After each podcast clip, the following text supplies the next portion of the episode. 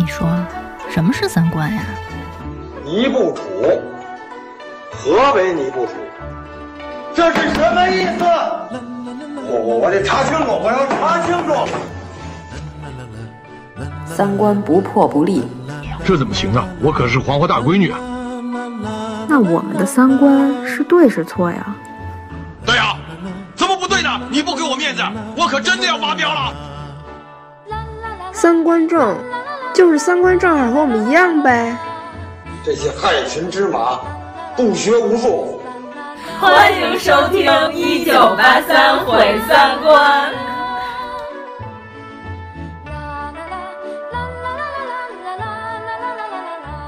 鉴定一下网络热门综艺尴尬视频。我们应该有一个挽回。嗯，钢琴家不能弹钢琴了，必须反穿。你唱个歌吧。我不能唱。你来个诗朗诵。多傻。 让你们干嘛来了？如果你们什么都不会演，让你们坐在这儿干什么？平时你跟朋友说话也是这种方式，对不对？就是直给的方式。怎么了？我建议弄一个女团的表演。你没事吧？没事吧？没事吧？你没事吧？没事吧？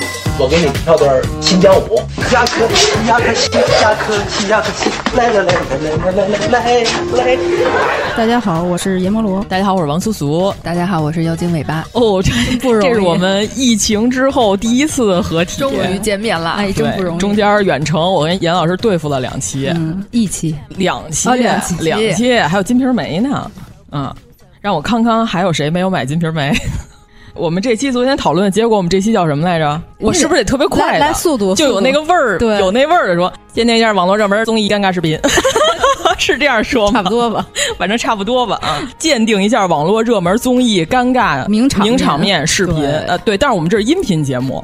你们就凑合着听吧，因为前两天这些东西都上了热搜了。就是我们觉得这个综艺不仅仅是一个综艺，它还反映了好多其他的社会问题，尤其是宋丹丹在《桃花坞二》里的著名九分钟。嗯嗯，呃，阎老师跟妖老师都看了是吧？对，那个片段我看。评价一下这个片段给你的感受，第一时间的感受，直观。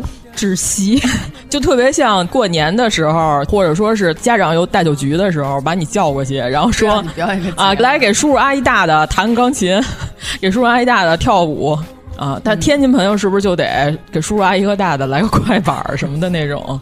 啊！我小时候最尴尬的是被我爸逼着必须学宋丹丹，所以我现在想，我可不想学宋丹丹了。什么奇技淫巧？因为我小的时候可以背诵《超生游击队》全文。你没事儿，你背它干嘛？我爸要求我必须给叔叔阿姨和大的模仿，然后我现在想起来，我身上都出一身汗那种，特别尴尬啊。 对，所以咱们群友那天他在群里头，他说他看《你好星期六》的时候，谭健次在学赵本山的时候，他跪求一双没有看过这段的眼睛。然后我说我理解你这种痛苦，因为我是那个表演的人，我比看的人还痛苦。因为我只是看了他们开会的那个片段，嗯，所以他们后来是真的表演了节目，是吗？ 因为我看完这段的时候，我问粗老师第一个问题就是：我说综艺不都有剧本的吗？我说他是就故意写成这样吗？还是说他本身人性格就这样？王老师说本身就这样，因为他上哪个综艺都这样。因为宋丹丹在另外一个综艺里带着他儿子啊巴图上了一个综艺，有所耳闻。对，他在整个综艺里对他儿子进行了人格上无情的贬损。 和践踏啊，就是比 P U A 那可厉害多了。啊、就是你们说什么样叫什么渣男 P U A 女的，这根本就不值一提。和宋丹丹的这种比起来，在宋丹丹眼里，她儿子就是一个只能正常行走的植物人，就是什么都不会。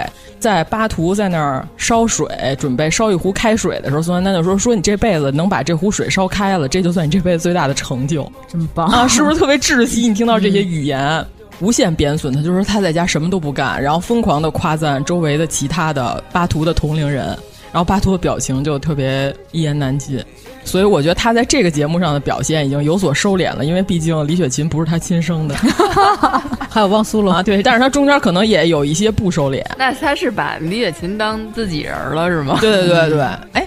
就是他们这辈儿的人，好像有这个通，就是有一部分不能说全部人，嗯、就是这种打压式的，跟谁熟就损谁。但是他不是非常有智慧的损，没有什么界限，就是尴尬，对对对对。嗯的人家损是幽默，嗯、对，这是尴尬。嗯哎因为都是损，但是郭麒麟就没有让人那么难受。因为第二期的时候郭麒麟来了，咱们先给大家介绍一段，因为有可能有人没有看过这个著名的综艺史上可以和甄嬛滴血认亲一样抓马的反复收看的这么一段，就是从臣妾要告发熹贵妃私通这段开始啊，这个我觉得可以载入综艺史册的尴尬九分钟。其实也不止，因为前面好几段宋丹丹就开始尴尬了。哎，我先问你一下，是桃花坞比较抓马，还是花少比较抓马？那还是花少，那花少已经是封神了，花少已经是圣诞节最顶上的那颗星星，对，就是伊丽莎白女王皇冠上的人物可能不止一个，嗯、是吧？就把一群抓马放一起，对对对对。对对桃花坞只有一个抓马盔，因为确实宋丹丹她不是坏人，嗯、她是具有时代局限性的人，就是他们那辈儿人都这样，都这样，都她已经改不了了。嗯、觉得是他们这代人都这样，还是说有些人到了一定岁数就会变成这样？我觉得爹味儿和妈味儿特别重，我觉得可能是那代人吧，因为咱们现在家长好像不太流行打压式教育哈，咱们小时候还流行吗？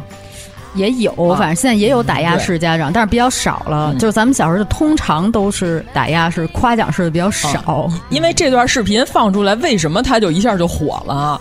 是因为大家引起了共鸣，然后所有人都在疯转，对吧？就是他一一下就冲到热搜，就最近的热搜榜我都不敢点开，因为已经被大 S 他们家买断了，对吧？特别可怕。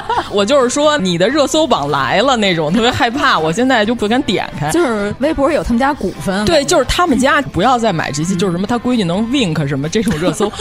就是他那个眼皮是吧，具有一些肌肉的这个能力，这事儿我不感兴趣啊。黄老师家把 V I P 卡转给大 S， 对呀，我就说黄老师是把他们家闺女染发的那张卡转给他们家了是吗？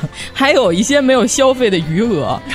就是那天宋丹丹几乎把这前五名都给占了吧，窒息综艺桃花坞九分钟。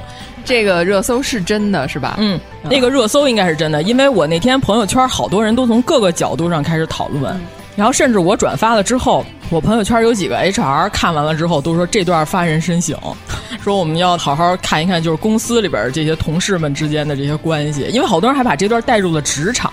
嗯嗯，因为在现代社会就很少有这种。比如说你是一个北漂，或者你是一个去上海打工的青年，你已经离开家长了，唯一打压你的关系其实只有公司的老板了，没有其他人了，不可能有了。嗯、啊，所以好多人就带入了职场。就先给大家讲一下这段呢，其实本来是宋丹丹把桃花坞里头所有的这些年轻人都纠集在一起，因为有第一季的老人和第二季的新人，他想能够及时的破冰，就是大家的关系不再尴尬起来，要最快速度的熟络起来。嗯、所以呢，他就说咱们晚上办一个晚会，主要是晚会这个说法就特别古老。对对对，其次他提出了一个需求，就是这个晚会一定要不能演自己拿手的东西。就是会什么你不能演什么。对，我跟你说甄嬛里有这段你知道吗？对，就是让甄嬛表演惊鸿惊鸿舞。对，就是幸亏甄嬛会跳，嗯、你说她不会跳不就丢脸了吗？ 对， 对吧，非得让她做惊鸿舞一曲，是不是？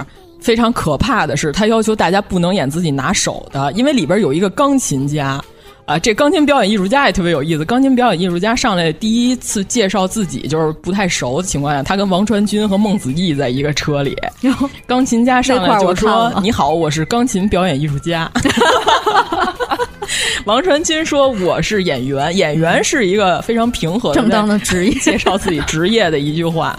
那他也没说我是表演艺术家呀。对啊，说我是表演艺术家，然后他再说我是钢琴表演艺术家，他们俩就是有一种互斗的气氛在里面。但是因为他们俩这身份落差特别大，就相当于咱们之前节目里说的，就是美丽的姑娘、英俊的小伙、阿姨，就是这种落差情况下，说完这句就有点尬住了。嗯他们俩就互相介绍自己是来自哪儿的嘛。王传君说啊，我王传君还是挺能打开话题的。嗯、我觉得王传君还是一个正常的聊天，我觉得他其实还是喜欢交流。对对对，哎、嗯，主要是我想问一下，是不是王传君其实没什么名儿啊？在咱们这儿算有名啊？不应该算没什么名儿吧？他不之前演那个《爱情公寓》那会儿，应该有一些人气吧？啊啊、因为弹幕里有一个人问：“这个是戏精牡丹吗？”然后我觉得巨抛脸，他胖了之后还真有点像，关键他那圈胡子还是那样。不要这样，这样的话一会儿回不去了。那好吧，就是在这个综艺里，我把这些人就分成了几种。嗯、我今天早上刚分的，因为热乎的、啊，热乎特热乎。就这里边情商妙人儿、嗯，你知道吗？武大靖。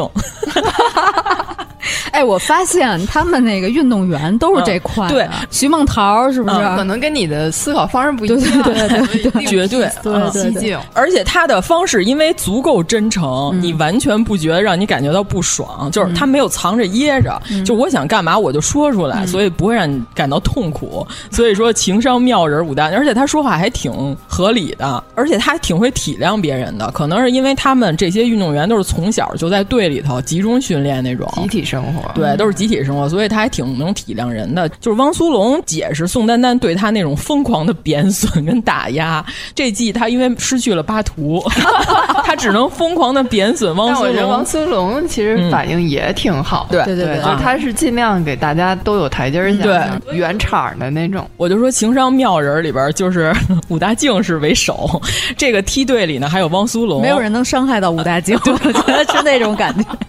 就是刘逼告诉说，我们不是打逼啊，是他真的叫刘逼，就是 B 站上一 U P 主。嗯，他说武大靖把王传君这么多年这个文艺气息的道心干得稀碎。但是王传君就很喜欢武大靖，他没有讨厌武大靖，嗯嗯，对吧？妙人里边汪苏泷占一个，然后还有郭麒麟肯定得占一个、嗯。第二集他来了，但是我觉得郭麒麟不愧是个说相声的，就特别擅长给人挖坑。对。而且王传君好多人就说他这种直怼人的方法在交流当中，然后好多人都说哎太勇敢了，我们平常都不敢这样，都有给他鼓掌，什么王传君你是我的嘴替，是不是都说出这些语言。但是其实王传君在这里边他的表达也是情商高的那块的，咱们一会儿再分析他是具体怎么说的。就是这是我评论的第一梯队里的人啊，嗯，第二梯队里边李雪琴、嗯、是吧，和董璇。董璇，董璇是那演员吗？啊，对，董璇就是之前他前夫是因为澳大利亚这个强奸案，然后俩人就、哦、就离婚了、哦哦、啊。所以说，就是这个节目里最令人窒息的一开始，宋丹丹就问董璇：“你还没再找一个呢？”我说：“姐姐，你是不吃瓜吗？你这么大新闻你不知道？你从来不上网，不可能吧？”你就这句话说出来，就感觉跟恶心人似的，你知道吗？嗯，因为人家刚离婚没几年儿。就是你还没有从这个情感伤痛漩涡里头恢复的一个人。我觉得不主要，我觉得这是一个挺私人的隐私的问题，你就不应该在这种综艺的这种环境下，你们俩可以私下，如果你关心他可以去问、嗯、但是在这种有摄像机的这种环境，我觉得说出这种话，我没找呢，你也没找呢。我那天说来着，我说我要是董璇，我肯定特别可怕那种回答，就是要没事儿，您都找三球了，我这刚一球，后面这两球我可得慢慢找，那估计这车就开出去了，就开到沟里去了。主要方向盘在董璇手里，对吧？和那个呃华盛顿手里的那个斧子一样。父亲认为他很诚实，因为他手里有一把斧子。父亲樱桃树是我砍的，怎么着吧啊？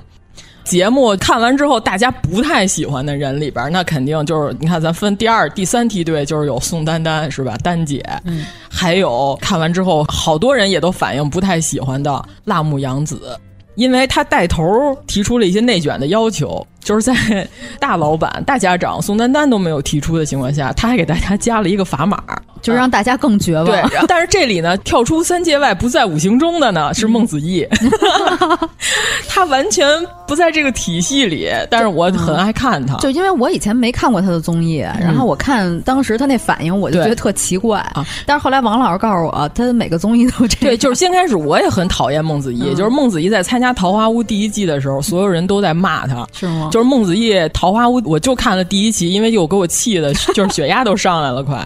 但是桃花坞二我跟你说绝对不是今年上半年治疗血压最好的一款综艺，还有一个更可怕的综艺啊，我只看了一点点、嗯、我不敢看了啊，一会儿再跟大家说、哦、就是最近有一个明星的综艺叫战至巅峰，就是一帮明星打王者荣耀组队。没听过呀，因为咱们都不玩游戏、嗯、啊，我也是有所耳闻，听说这里边有几款混的，然后我就点进去了。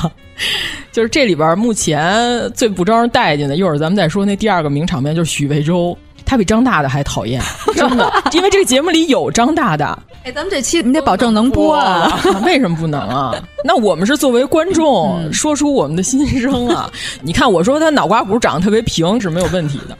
就是再说回孟子义，在第一季的时候，他前往这个综艺的路上，他的经纪人在送别他的车的时候，在后面向他一边招手一边说：“你收敛一点，你别回来代言都没了。”第一季的时候，大家都讨厌，都骂他，但是经过了一些时间的洗礼。嗯就是我发现了孟子义的成长妙处，哦、品出来了。就像黄子韬刚回国的时候，好多人也骂他，嗯、是吧？我不会轻易的狗带什么的那些语言，好多人都用他那些丑的表情包。但是现在黄子韬好像在综艺界和口碑里头，大家起码评价他是个直人，是吧？没说他是一个坏人，也没说他是讨厌的人。拳击比赛，你想看谁挨揍，你肯定首先把张大的给给投到高票里，但是你不会投黄子韬的。所以说。孟子义现在就是一女黄子韬，因为第二集的时候，我先开始以为宋丹丹她预告的是她推着行李走了。他们这节目第二季有一新规则，就是谁的贡献值最少或者大家最不喜欢的人，可以偷偷的投票把他投到荒岛上去。这是第一集定的规则，所以第一集的时候，所有人都在疯狂的没事儿找事儿，就是干活，这样能获得贡献值，把自己的分加上去，嗯、就不会在第一天晚上就去住荒岛了。我以为没事儿找事儿是让大家都讨厌我，嗯、然后把我放到荒岛，我就什么都不用干了，我就可以躺平了。就是我看完第一集的时候，我的第一感受是，这个荒岛才是你的福气。可以远离这些纷争，在荒岛上幸运的看日出和日落，岂不美哉？对啊，对啊，他们都左了，然后他们就开始内卷，疯狂的干一些奇怪，就是农活。我看到一半儿，我就说：“你们要是这么想干活，你们在这岛上铲一块地，盖一机场多好啊！你要不要没事儿干？这可是一大工程，还造福是吧？基建这块的。”就没事找事到什么程度？李雪琴跟董璇说：“姐，我要不给你按摩按摩吧？”就已经无聊到这程度了。所以著名九分钟里头，李雪琴说大家都在找活干，嗯，大家都在抢活。他用了一个词，他说抢活啊、嗯呃。其实他本意是说我们不用这样，我们到最后分儿都会够的。根据我在第一季的经验里，我们可以找一些适合自己的舒适区的事儿来干。因为李雪琴他们不是弄了一个电台嘛，在这里边叫六五零电台。他跟汪苏泷还有辣目洋子和郭麒麟他们弄了一电台，就每天做广播，就跟咱们这个似的，就胡说八道那种，给大家解闷儿了。对，他认为这个是最适合他的，因为他毕竟是北大毕业的嘛，而且他学的就是传媒，所以他在语言交流这块挺适合的。宋丹丹就让李雪琴必须每天早上早起去跟武大靖一起体能测试，然后我李雪琴就说这不太适合我，而且我也起不来。宋丹丹就不乐意了，就说李雪琴懒，在这个窒息的九分钟里，就说你怎么那么懒呀？让你干什么你都不干。然后李雪琴呢，我好像记着是她有一句盈盈超超的话，就是那我没耽误事儿啊也。嗯、然后但是这句话呢也并没有被宋丹丹听见。然后这时候宋丹丹就说我们要破冰弄一晚会，就是进行到了大家必须表演自己不擅长的这个活动。其实当时我看那场面是提出了两个，一个是运动会，啊、是, 是这样，就是他先说大家必须表演自己不擅长的，钢琴家就说那多傻呀，然后宋丹丹就说不傻，每个人都这样。然后你就感觉宋丹丹在强迫大家做自己不擅长的事儿，在出丑当中破冰，嗯，就是有这种破冰方式，大家都出丑。对吧？就一般的销售公司不是都爱玩这个吗？对，对，就是清早起来拥抱太阳，是吧？满满的正能量，就那种，挺熟啊啊！就是，然后甩手在理发店门口，嗯、对对对对就是大家集体不要脸，就是我都见到你最丑陋的一面了，谁也别好、啊。我们的底线就已经都在这儿了啊，就无所谓了。嗯、这是一种破冰的方式，好多公司里特别喜欢使用，我记得是啊。嗯、这个时候武大靖呢，看出来大家都不是特别乐意了。嗯因为这期选的武大靖是桃花坞的屋长，武大靖就提出了一个理论，就是那咱们一起做运动会也挺好的，嗯、其实运动会也能破冰，对，而且大家还比较体面，嗯、对，而且他说的是趣味运动会，嗯、可不是说咱们现在跳海里头往返游一公里是吧？铁人三项，嗯、呃，也没有让大家造机场。武大靖提出的是趣味运动会，那肯定是有一些有趣的这个项目项目在里面，嗯、然后所有人都支持，哎，这个好，这个好。嗯、宋丹丹。就有点不乐意了，宋丹丹是觉得挂不住了是吗？呃，宋丹丹就说那咱们今天晚上先晚会，明天再趣味运动会啊。到了第二集的时候，你才知道第二天宋丹丹就因为其他的事儿走了，所以他不用参加这个运动会。哇啊！所以就证明他其实是完全想要用晚会的形式来打破僵局。哦、然后这时候汪苏泷就提出说：“那咱们就投票决定呗。”嗯。呃，投票决定是晚会还是运动会，结果大家都举手运动会。运动会到了第二轮，宋丹丹说：“那咱们现在就是晚会也得举手。”因为第一轮投完了之后，汪苏泷就说：“那咱们一个人只能投一次。”等于说，汪苏泷就把这个投票规则临时的制定了一下。汪苏泷就想在这种情况下稀里糊涂的就把运动会这事儿给定下来了。嗯、结果宋丹丹就说：“那你先开始没说一个人只能投一票呀？”嗯说那咱们就得从头，就是他把之前的民主结果推翻了，然后要求进行第二次投票啊。结果这次呢，就是在宋丹丹的眼神注视之下，所有人不情不愿地举起了手，尤其是有一个小动作，就是他拿胳膊肘顶了一下辣目洋子，然后辣目洋子也举手了。辣目洋子举手的时候，同时还说：“其实我又想参加运动会，又想参加晚会。”这句话说完，辣目洋子就变成了本场第一大恶人，对吧？主要他后来还说了最好一人出一个节目啊，嗯、对，因为先开始宋丹丹就说也不用非得一人一个节目，但是呢，他说那咱们出个集体舞吧，女生必须都得参加啊，就是三段式每一段都很矛盾，对吧？这个时候辣目洋子就说那还是最好一人出一个节目，他又跟着附和了一下。这个时候著名的王传君反驳说我一定不会表演的、嗯、啊！但是他平和地说出了自己的观点，我为什么不想表演，他说因为我觉得今天大家都不太熟，在这种环境下就有点尴尬，但是呢我觉得如果我们都特别熟了，在最后一天，在一个温馨的和谐的大家都很熟的气氛下、嗯、再弄一个篝火晚会，那个效果肯定比这个好。他说我觉得现在我是被强迫做这件事儿，他说我不喜欢被强迫。他说完了之后呢，宋丹丹也没有强迫他了，就是那也不行，你必须得比一个，你必须得出一节目，他也没说这句话。所以就证明其实你明确的表达自己的观点之后，像宋丹丹这种跟我们有代沟的这些老人也也是能接受的，他可能他可能听不懂你的观点阐述、哦、但是呢他明确接受到一个信息，这个人我不能再怼他了我不知道他接下来要干什么，这个套路是我之前没有见过的啊，我不能再跟他见招拆招了啊，就不才这种经常说出自己观点的人就是我就是我在办公室里就是这种人，太好了啊，因为好多人都说特别羡慕王传君这样，说这不就是一个正常人的正常的这种表达、嗯嗯、啊, 啊？但是很多人其实就是像李雪琴这种不太敢表现自己的真实想法。我没觉得，我觉得李雪琴还算表现真实想法。啊、就是王传君在说完这句话的时候，李雪琴疯狂鼓掌， 对, 对,、啊、对吧？还给他比大拇哥。对 啊, 对啊、嗯，我觉得是那些就是比他们还不有名的那些演员吧，嗯、可能是不情不愿的跟那儿举手。对，他们在旁边，嗯、因为他没有宋丹丹德高望重。所以他们为什么举手？是因为怕得罪宋丹丹吗？其实我个人分析啊，有一个点，我就是我看很多视频 U P 主没有分析出来，但是我觉得有可能是因为什么呢？他在自己的圈里头，靠流量说话的那个圈里头，他肯定是我可以直接就说我不想干嘛就不干嘛，但是因为这是一综艺。你知道吧？而且芒果台又是出了名的以恶剪而著名的，嗯、对吧、哦？如果我这个时候公开反驳宋丹丹，然后又因为我不太有名儿，而且我也不知道这老艺术家的套路，因为我跟他没接触过，嗯、有可能就把我剪成了本场第一代恶人，有可能，有可能变成了黑红。对啊，就像第一季的孟子义那样了，就是被大家骂都不行了。呃，现在我知道了，就是孟子义他真的唱歌没有调，他们第一季没有在学周也唱歌，就是这段宋丹丹在说表演节目的时候没有给孟子义什么镜头，但是我觉得孟子义可能当时已经开始打开手机开始挑歌了，因为想表演，对，因为他在做梦，他晚上躺着的时候还得发出嘎的那些音。我觉得是不是还有宋丹丹，她可能跟李雪琴比较熟，对，嗯，所以她就会觉得她跟她的关系近，所以她可以打压她、反驳她。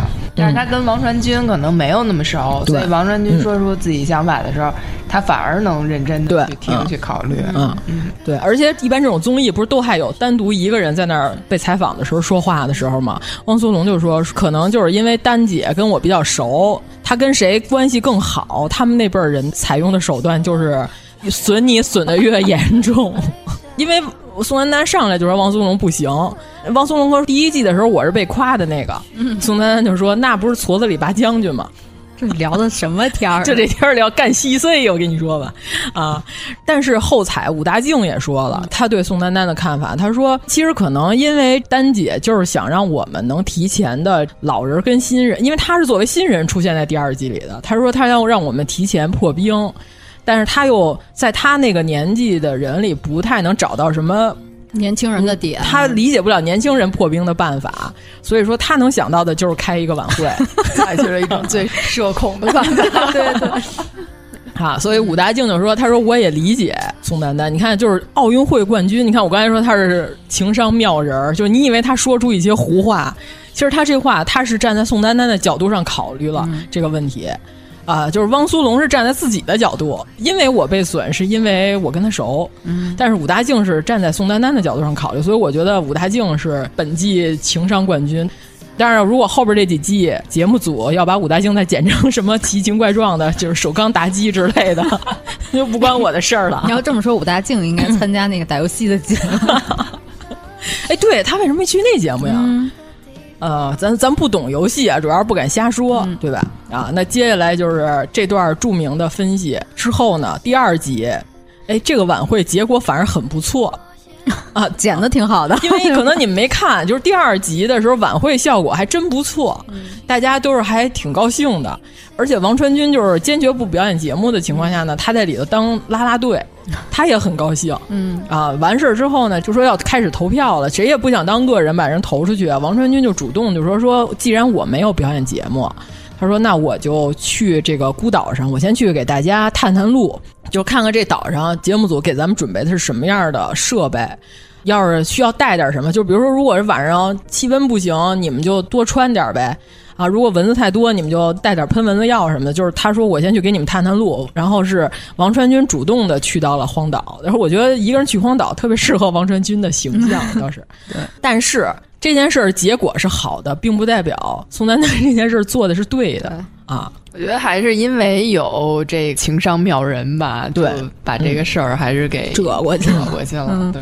我看了一个 U P 主分析，他说那个宋丹丹其实一直都是这种性格，嗯、就是他年轻的时候也是那种特别特立独行的那种，就是别人比如说参加考试的时候表演跳舞，他就表演那广播体操，嗯、就这块的。他就是一直有这种自信的加持，嗯，所以整个人到老年就更加自信。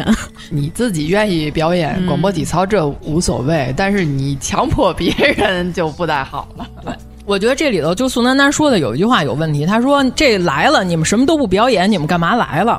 就是我想说，就是姐姐这综艺不是一个舞台节目，是吧？你要说这是一追歌，这是浪姐，那你来了就是来表演来了，而且那是一个竞技类的综艺，对吧？哎、就是必须最后得选出一个冠军来，每一季都淘汰人，就是你们在这岛上不需要淘汰人。也不需要内卷啊，这是一个生活方式类的综艺节目，休闲类的，对啊。嗯、但是呢，整个这节目最不要脸的是节目组，就是我觉得他绝对操控了大家的情绪，嗯、还是有设计，是吧？对啊，因为里边有一段最明显就是董璇在那儿跳了一段舞，获得了一些贡献值，结果呢加到王传君的卡上了。之后呢，董璇就说呀，那我现在是整个这个岛上的垫底了，我有可能要去荒岛了。节目里表现出来，董璇就有点那怎么办，就开始慌了，开始焦虑了。这时候就是王传君就是说，那我跟武大靖跳一段探戈，我好看那儿了，把这个把这个分儿给你加回来，嗯、给你加到你的那个上面去，这是这个综艺的加分点。然后他们俩就互相就跟天桥撂跤的一样，互相绊对方的左腿跟右腿，然后勾对方。跳了这么一段就是荒谬的舞蹈之后呢，也没加上这分儿。然后董璇就有点着急了，他们俩还不如表演曾国林沁摔八下里呢，那是八下里还是八下外，对吧？希拉里还是希拉外？今天告诉说希拉里要支持拜登竞选，下回美国总统他当副总统，告诉他们俩组合是希拉里跟希拉外。太混了，我跟你说，这中国网友白事给玩透了啊！中文博大精深。就是因为跳太烂了，嗯、就是机器都看不下去了，就是机器没有识别这段表演是一段舞蹈。李雪琴就说说姐没关系，我给你跳，跳完把我的分给你加上去。嗯结果这会儿呢就要下大雨，这个李雪琴就说：“呀姐，那没办法了，咱们得赶紧回去了，一会儿下大雨咱回不去了。”因为他那小屋子是在一个独立的空间里。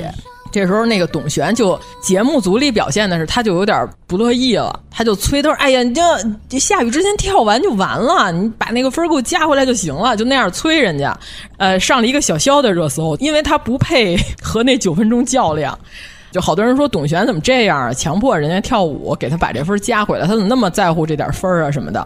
后来董璇在直播里头说，他说因为这种真人秀的综艺每个人都跟了一个 P D， 这是跟韩国学的，就是他会跟着你告诉你就是我们大概的综艺的安排跟需求，但是呢他们随时会观察这个艺人，如果这艺人特别有梗特别有意思，我就给你加梗啊，或者说这个人就是容易起冲突，我就剧本里我给你写两句说你故意找谁的鞋茬，而且甚至有可能这 P D 他会在私底下偷偷的挑拨离间、哦、尤其是在那种选秀就是竞争类的，就是那些老艺术家谁都不分谁的那种节目里你说那个只是隔壁的那节目、啊啊、隔壁的那些节目里然后就在说哎那谁谁谁我可知道他说您不怎么样、哦、然后呢他才去那边说哎他好像对你有点意见，嗯，就把这俩人的活给拱起来了。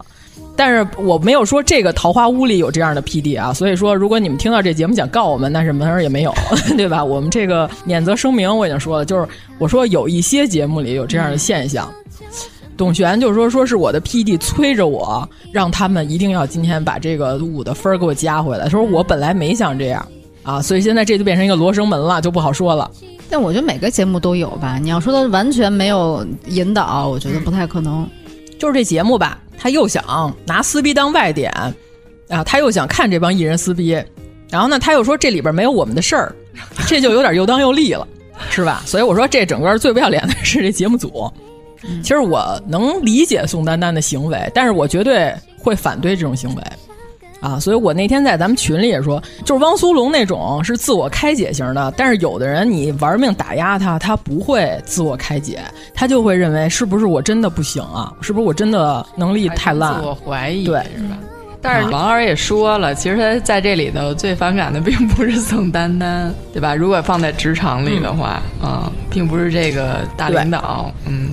因为辣目关键是有节目组的恶剪，所以我们不能说辣目洋子本人就是这样的人，我们只是说他这个呈现效果在我们的职场里的这种人我们绝对见过，就是领导的狗腿子，这辈子他只会三个字臣附议就是皇上说什么都是您圣明，甚至呢他要给你加戏，对吧？他要给你加码啊，这个才是职场里最让人讨厌的人，太常见了、嗯，对，严老师有没有碰到过什么这样的人？今天我们可以开麦，反正我们也不点名把他们都说出来。那就是那种比如说刚开始他觉得领导不是那么想的，他比如说很反对这件事儿，然后一看领导是同意这件事儿的，立刻说这样做好、哦、然后我们要做出三倍的效果什么之类的吧，反正就变脸怪，对对对、哦、就他没有自己的立场，对，就是变脸怪跟谜语人都是给我滚出中国这种是吧我中华大地不养闲神所以就是汪苏泷那种自我开解型的还挺好的，但是一般的刚新入职场的新人如果被人这么疯狂的 P U A 狂骂，然后旁边还给你加活，嗯，那有好多人可能都会自我怀疑，是，对，汪苏泷的原因就找在别人身上，都是宋丹丹的问题我可挺好的因为第二集的时候太抖，哎，就是通过汪苏泷的谈吐，虽然他东北口音是十分的重啊、嗯、哎，我们不能这样黑，就是东北口音，东北的词们一般说话、啊、都比较搞笑的那种，但是通过他谈吐证明他平常应该是书也看过不少，因为在宋丹丹走了之后大家就开始各干各的开 peace 了，嗯，钢琴家就要给孟子义校正音准这是最可怕的一段把钢琴都叫飞了但是这是整个节目的华彩、嗯、好吧，就是钢琴家在摁这个兜，然后这个孟子永远唱咪的情况下非常有耐心，就是一直在教他， 嗯, 嗯然后汪苏泷就在那背着手看了一会儿，说说我最佩服一点是什么呢？他们俩都很有耐心这个谁没急，这对是吧？哎，没有人急，这就挺好的、啊，因为在你做一件事儿，你永远都得不到正向反馈的情况下，你不急还挺难的。就是我，我一会儿也要自我反省一下，就我在职场里得不到正向反馈的情况下，我真的会急啊。比如说辅导孩子作业的事儿，一会儿姚老师也讲一下辅导作业的事儿。因为这里头，我觉得就反映好多问题，职场问题也有，教育问题也有。嗯、就是宋丹丹这样教育孩子就不对呀、啊。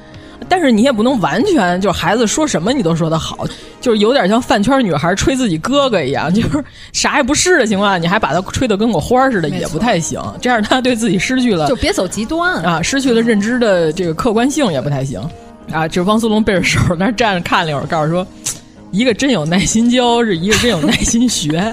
他告诉说什么？这个场景让我想起了西西弗斯的悲怆。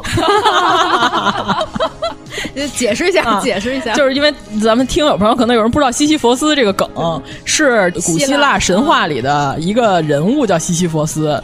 他呢，命运就是推着一块巨石向山顶走去，嗯、每次这个巨石马上要到山顶的时候呢，巨石就会滚下来，就跟吴刚砍树一样、啊啊。他要重复进行这项运动，一个死循环，毫无结果，毫无正向反馈的行为，像西西弗斯的巨石。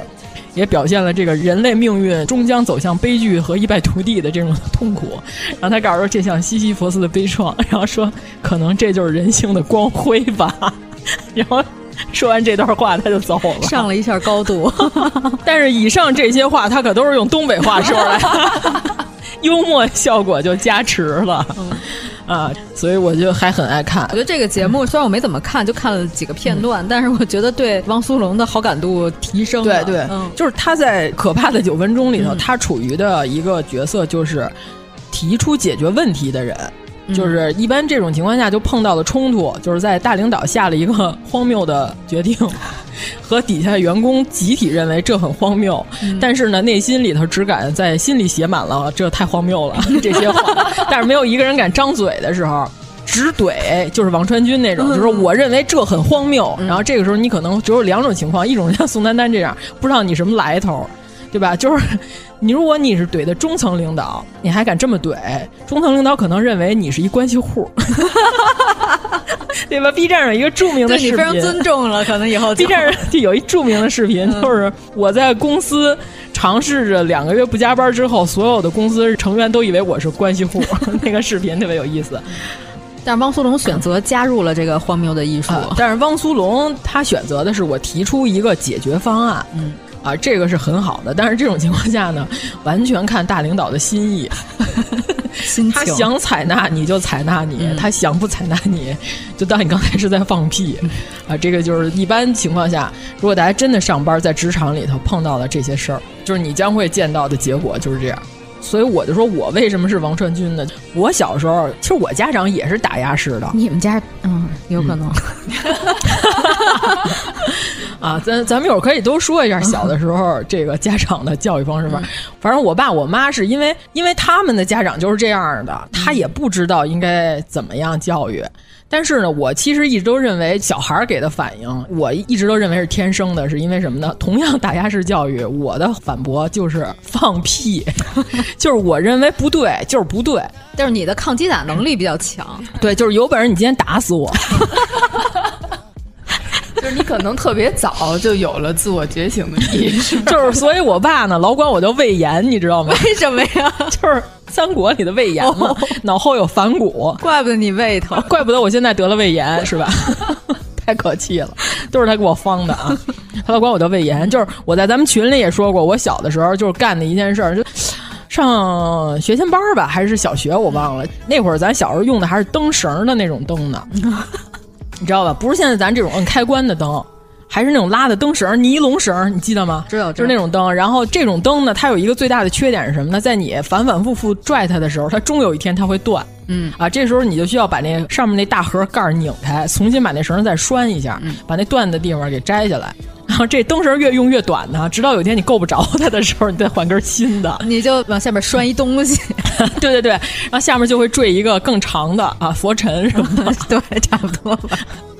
我记得我们家最荒谬的是痒挠挂了，就是实在够不着了，往下续了一根痒挠。太畸形，啊，是不是就是很有画面感啊？嗯、对，然后这东西呢，就是我那天蹬断了之后呢，我妈上来就嗯，怎么你你蹬断了，都赖你，就打压式教育开始了，就是把所有的错误都归在我一个人的身上。嗯，然后我的反应是什么呢？我说这个谁都蹬，对吧？嗯，但是一般小朋友可能不会像我这样说出这么有条理的语言。我就说谁都蹬，凭什么就赖最后一个呀？嗯，对吧？那我说那桥塌了也不能在最后一个走的人给踩踩塌的呀。然后我妈就说：“嗯，大人说你，你还敢顶嘴，是吧？”哎，这是第二句。不是，我觉得往往大人说这个时候是觉得你说的很有道理，但是开始说不过你啊。对，然后就换一个角度，是吧？抛开事实不谈啊，你就没有错嘛啊！一般这个网上这点中点的这种话就出现了啊。哎，但是现在小孩在网上吵架好像还用这一套哈，好用好用。啊，然后呢，我选择的是什么呢？把我们家所有屋子里所有的灯绳我都给揪断了，包括我们家台灯。就是愣揪啊！那你那你用灯绳不是断了，就是坏了，哪儿禁得住孩子这么揪啊？嗯，就是包括咱原来台灯，你知道吧？就那个小珠的那种，嗯，铁的，就那一股节一股节那种，那个，我连那都给揪折了。我说现在你可以赖我了。你这叫反向管理，啊，对吧？就让你说一对的，啊，对我就说我说那个刚才这个罪名我认为不成立，但是现在这个确实是我蹬断的，然后就是遭受了一顿毒打。但是那我也不认为我错啊。遭受一顿毒打为代价，我觉得这代价有点大啊。那我不管，就是你不能冤枉我。咱讲的是个理字。啊，对。那天我忘了为什么我爸没在了，我妈连夜给我小舅打电话，让他来修灯。我以为你妈让小舅过来揍你。没有，就带着改锥过来修我们家所有的灯。告诉说有点意思啊。因为有的灯呢，蹬完就关不上了；有的有的灯蹬完就永远黑着。就是严老师和姚老师小时候有没有受到过这种打压式教育？我没有，因为我我的父母我觉得是那比较理性的，是吧？就是因为我父母的父母，啊，对他们就很宽松，嗯，所以我父母对我也是非常宽松。但是我经常有同学羡慕我，嗯，有这样的父母，哦，嗯。嗯就是呀，你家长都不打你啊？是我说出这种话，根本不管。不是，咱小时候好像还不是都挨过打，他给你很大的自由，但是如果你要干错什么事儿，你得给自己兜底儿，就这样。我小时候挨打好像都是我爸看心情，哦，自己心情好不好？对对，就是你说同样一句话，他今儿心情好，就是你可以骑他脖子上拉屎，但是明天他不高兴了，你还说这句话，哦，就给你逼的。我喜怒无常型，这个最可怕了。对对，哎，那但是这样成长起来的孩子可能会擅长察言观色。你觉得我擅长察言观色？不擅长是吗？嗯，也偶尔吧，反正嗯啊，因为那天我还看网上有一句话，他说其实穷人的孩子根本就不早熟，就是好多人都说啊，我也看那个了，是一大姐说的啊，对于大姐说的，就是他说穷人家的孩子。好多人都是穷人家孩子早熟，他说其实不是，他们只不过是在社会技能方面，嗯，啊早熟了，早点出去挣钱。对，嗯，但是他是在社会规则、人情世故方面，嗯，并不懂，呃，并不懂，嗯，也没有人教育他。但是这种情况下呢，一个有可能就是你自己独自碰壁，自己总结经验，但是你碰壁碰得多了，人就可能废了。啊，有钱人家的小孩他天生资源就好，他就能获得那些能合理避开这些问题的这个渠道。所以说，就是穷人家的孩子其实可能并不早熟，我觉得这句话还有点道理，啊，但是也看天赋和那个。但是现在不是说原生家庭有作为论也是不对的，也是不正确的。对，我一直我觉得就是什么都赖原生家庭也有问题。对啊，啊，因为咱们都是独生子女，就是咱只有一个样本，这个实验没有参照组。但是过去呢，家里头可是一下就五六个孩子，咱也不是没见过是不是啊，一对爹妈养出来五六个孩子，那啥样都有，千差万别，对吧？那就各个都不相同。对啊，嗯。有厚道的，有奸的，啊，对，但是你也别讨论重男轻女，因为我奶奶家是四个儿子，嗯，啊，这个四个儿子那就不存在重男轻女的问题。四大天王，四个老王，你想想，太可怕了！四个儿子性格完全都不一样，哦，啊，对吧？嗯嗯，所以我就是觉得这个还是有区别的，嗯，就是你不能把所有的问题都归在原生家庭上，嗯，嗯你自己一点责任都没有吗？对呀，啊，啊。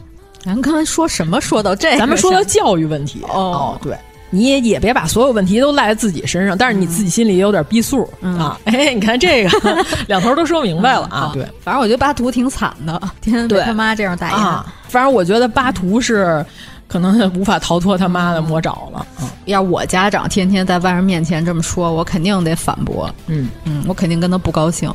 我觉得这样不行，太有损我形象了。对，因为我妈也有这毛病。嗯，是吗？就是她在数落你的缺点的时候，她在家里头，就是你正在拥有这个缺点的时候，她从来不当即指出。他擅长什么呢？在一个公共场合有很多阿姨的时候，他开始说、哦、啊，但是我就是明确指出，我说你现在你可以不用说这件事儿，你要是想说你就回家说去，嗯，对吧？因为你可以解决这个问题，不是你现在当众说出来，让你当众出丑的这种情况下，让你把这事儿给改了、嗯，对吧？如果我妈继续说，我就走，我就直接就走了，嗯、就谁的面都不给、嗯，就是我妈所有的那些阿姨跟亲戚都知道，就是。他们家孩子今儿有点厉害，有点干出别招他、呃、常人所不能干的一些事儿。嗯，但是我觉得我妈就是属于有点另一个方向了，嗯、就是她有点就夸我夸的我自己都有点不好意思的那种。啊、哎，这人是我吗？对。我老嘱咐我妈，我说您到外边可别瞎说我特别好，我都害怕。对，所以我就说，好多人喜欢王传君这行为，就是他之前在网上怼王家卫不也是吗？就王家卫那摆渡人，对他说我觉得不好、啊、王家卫监制这个电影，那电影是拍特屎，但好多圈内的就捧臭脚嘛，因为有王家卫监制，也不是说那导演多好、嗯、而且那片有梁朝伟吧，我记着没错、啊、对, 对, 对，所有人就是转，就是我看这电影我跟你说、哎、这里边深了我现在不能告诉你，我先告诉你，怕你印象不深、嗯。反正这里边就是你没看懂是你的问题，你和我处不好，你自己找原因啊。但是这个片儿好啊，好就全转，说特牛，感动的我都在电影院里哭得纷纷的，是吧？但是只有王传君就转了，在所有的人转，我觉得好的最后跟帖里他转，我觉得不好，嗯、努力的说出了真相，嗯。好多人就说：“哎呀，你这样是不是得罪人啊什么的？”但是现在看也还行哈，我觉得他说话还显得比较真诚，嗯、所以就还好。对，而且他也不是特别装，在这节目里，嗯，嗯他在孤岛上拿这个小石磨给大家磨的咖啡。嗯，第二天早上起来，李雪琴他们来岛上来看他，他特别高兴，他就说：“呀，你们就是怕我昨天过得不好，然后还都过来看我。”但是他没有滤纸，他直接把咖啡粉扔到了。杯子里拿水冲的咖啡，跟冲西咖啡，跟冲感冒药，土耳其那种是不是就是那样？放一小锅里煮，但是没有那么多渣子。嗯，丁的爷爷以前喝咖啡就是拿一奶锅，直接把咖啡豆也不磨，直接煮，那不是成粥了？也是个粥吧？那个味儿它不磨的话，应该不是特别浓吧？嗯、多搁呗，就当大料用可以。因为土耳其那边它是有一些渣子在你喝的那个咖啡里边、嗯嗯、然后他们那边大姐就是过来算命，看你那咖啡渣，然后预测，比如说你问一件事儿，他会告诉你今天的结果是什么，就是那种吉普赛人似的那种，就过来就是那种掏一佛卡，然后说随缘，或者一收费二维码那种跟咱们这边差不多，反正啊，但你喝咖啡的时候就会有，但是因为我们可能因为我们是中国人，确实沟通不了，哦、没法给你讲明白，啊啊、忽悠不住。就是你不知道他要干嘛，对他不能说我最近身上可能有点事儿、嗯，必须得买一个符，把这事儿给抹过去。哎呦，太逗了，忽悠不住了。其实宋丹丹这种怼人方式，就前两天还有一视频，就是金靖那视频，宋丹丹就说金靖跟我抢这个东西，就是那个鸟妖，应该啊啊，他说他跟我抢这东西，他就很可笑。然后金靖当时就说：“我知道那个说对说这个简直就是我人生最大的成就，因为中国的喜剧大师刚刚说我很可笑，太牛了，这个、就把这事儿给折过去了。嗯”然后我觉得金靖还挺会聊的，嗯。嗯就是那天还有人转到了群里，把一个本来尴尬的场面很巧妙的化解了。就是像这种情况，那你必须得脑子快了，这就是另外一个境界的缓解尴尬。就郭麒麟就是属于这块的，可遇不可求啊，对，不是每个人都能做到的。郭麒麟管小 S 叫大姑，那个你干了吗？没有。但是郭麒麟参加那拜托了冰箱，嗯、他就说：“他说其实我还是一挺省钱的人，比如说我掏垃圾袋，说我轻易不换最外头那个，我。”经常把这垃圾都搁在平常超市里买那个袋儿里头，然后就从那里头把它拿出去就扔了，所以外面那垃圾袋永远都是干净的，我就很少才能换一次。后来他们说，那你有没有意识到你根本就不需要买一个垃圾桶？然后郭麒麟说，我买之前我也不知道这事儿。他说我买完之后才发现我不需要垃圾桶啊。后来就是他跟范丞丞聊天，呃，他就说你平常爱不爱看吃播节目？范丞丞就说我不爱看，然后郭麒麟就说那你为什么不爱看呀？范丞丞就说没什么为什么，我就不爱看。然后郭晋仁说说兄弟，说我跟你说一句话，你要是老这么跟人聊天，你很容易就没有朋友了。而且他特别爱逗孟子义，孟子义最近、嗯、对，我就是看他给孟子义挖坑那一块、呃、语录频出啊。孟子义跟郭晋说、嗯、你口出什么狂言。他上来就问孟子义是这季好还是上一季好。对对对，就是这个。然后孟子义居然发现了其中的陷阱。对, 对, 对，后来孟子义在直播里边直接就说说丹丹姐觉得哪季好我就觉得哪季好。直接啊，孟子义也成熟了。成熟了，都是让节目组逼出来的。嗯，他应该多参加这种节目，我现在觉得他挺好玩的。那是不是说就是那些平时生活中交往起来你觉得奇怪的人，其实他们就真的是跟人交往的太少了，就是他们真的奇怪。就这季孟子义，就是他本来挺想跟着他们一块儿去种地的，因为没有人邀请他加入自己的组合，他一个人又找不着什么活干，然后那王鹤棣就请他，嗯，就说你来跟我们一块儿种地吧。就是先开始第一次说的时候，孟子义还说我要矜持一点，我可不能一下就答应了。然后他说但是呢我其实特高兴，说我那嘴都快咧到耳朵根儿了，然后但是呢我就拿手捂着嘴假装思考。然后那还挺逗的。然后他说的所有这些话都是大声密谋说出来的。特别可怕，就是今天我们要干一件坏事儿。我可不能不、啊、让别人知道。他把这些话都大声的说出来，那、哦、还行啊、嗯。然后结果王鹤棣第二次叫他的时候，他就特别高兴，就出去了。那还挺增加好感度的。对，然后他因为上一季的张翰也演过《道明寺》啊，这一季的这个也演过《道明寺》，谁？就是那个王鹤棣、哦。然后就问他说：“姐，我和汉哥谁演《道明寺》演得更好呀？”然后孟子一心想逗他一下，就说：“嗯，那还是张翰演得好吧。”然后后来王鹤棣就假装生气了，说走了，下车了，不干了。然后结果孟子义后面就一直追着他，在疯狂的解释，他以为他真的生气了，他就一直在解释说他那个假发比你演的好。行啊，我觉得这姐姐真是个妙人啊！你一定要看一看她唱的那可怕的粤语，对，都管到夺命歌姬，就是说我要有她这自信，我的公司可能都是世界五百强了。说他中间他跳了一段舞，说他跳的是脑干缺失的舞蹈，特别可怕。哎，他不是选秀出来的吗？我记得不是不是，他是正经演员。哦，演员啊，对，他是正经的演员，哦、正经的还有不正经的是吗？他们玩游戏的时候，他就老说行了，别说了，我得把我活儿搅和没了。因为他们是说瞎话的那种节目，哦、就是必须得扮演别的角色。嗯，他们所有人都爱逗他，就是说子怡姐一点表情都没有，然后都看不出来他到底是什么身份。他说成了，别说了，回头把活都叫我没了啊！就是你得品，你得细品，你才能品出他的有趣啊！反正我现在被孟子义迷住了，我决定看这礼拜天更第三集，我要看看他还能说出什么语言，嗯，还能口出什么狂言。那那个武大靖和王传君坐在沙滩上，就各聊各的，就是那鸟那块儿，对对对，那已经是名场面了啊！就是王传君特别文艺，就跟他说说，你看远处那些看鸟飞起来的一瞬间，还是他先开始说，你看远处那些，就是武大靖过来说，传君哥你在这干嘛呢？王传君就说我在观鸟，然后武大靖问能吃吗？他不光在这儿问过这个问题，他在这个节目后面还对其他的小动物产生了兴趣。但是他全是在问能吃吗？然后王传君给他讲，刘逼说这块把王传君的道心干得稀碎。王传君说说我在等待，你看远处那些白点儿，其实他们都是白鹭，我在等待他们一起飞起来的那个哗一瞬间。嗯，然后武大靖就说我们需要一个网子，我说一起，然后我们需要一网子吗？一只不好逮。但是王传君就说我跟他聊得特别愉快。武大靖也是这么说的。我觉得聊特别好。嗯嗯，这种情况也发生在咱们的聊天群里。那天严老师、严老师、王老师俩人聊天，严老师问我说：“啊、我问你什么来着？”他问我说：“宁静的那照片，由宁静上这两个眼贴贴特好。哦”然后我说：“他本来就是抠眼儿。”没把那图点开看吧。主要我发了一张截图，是那个宁静，嗯、可能是他那个眼膜。然后他用完了以后就贴在脑门上了，可能就是想充分用一下最后的成分，对对对对，嗯，贴个抬头纹什么的。对对对。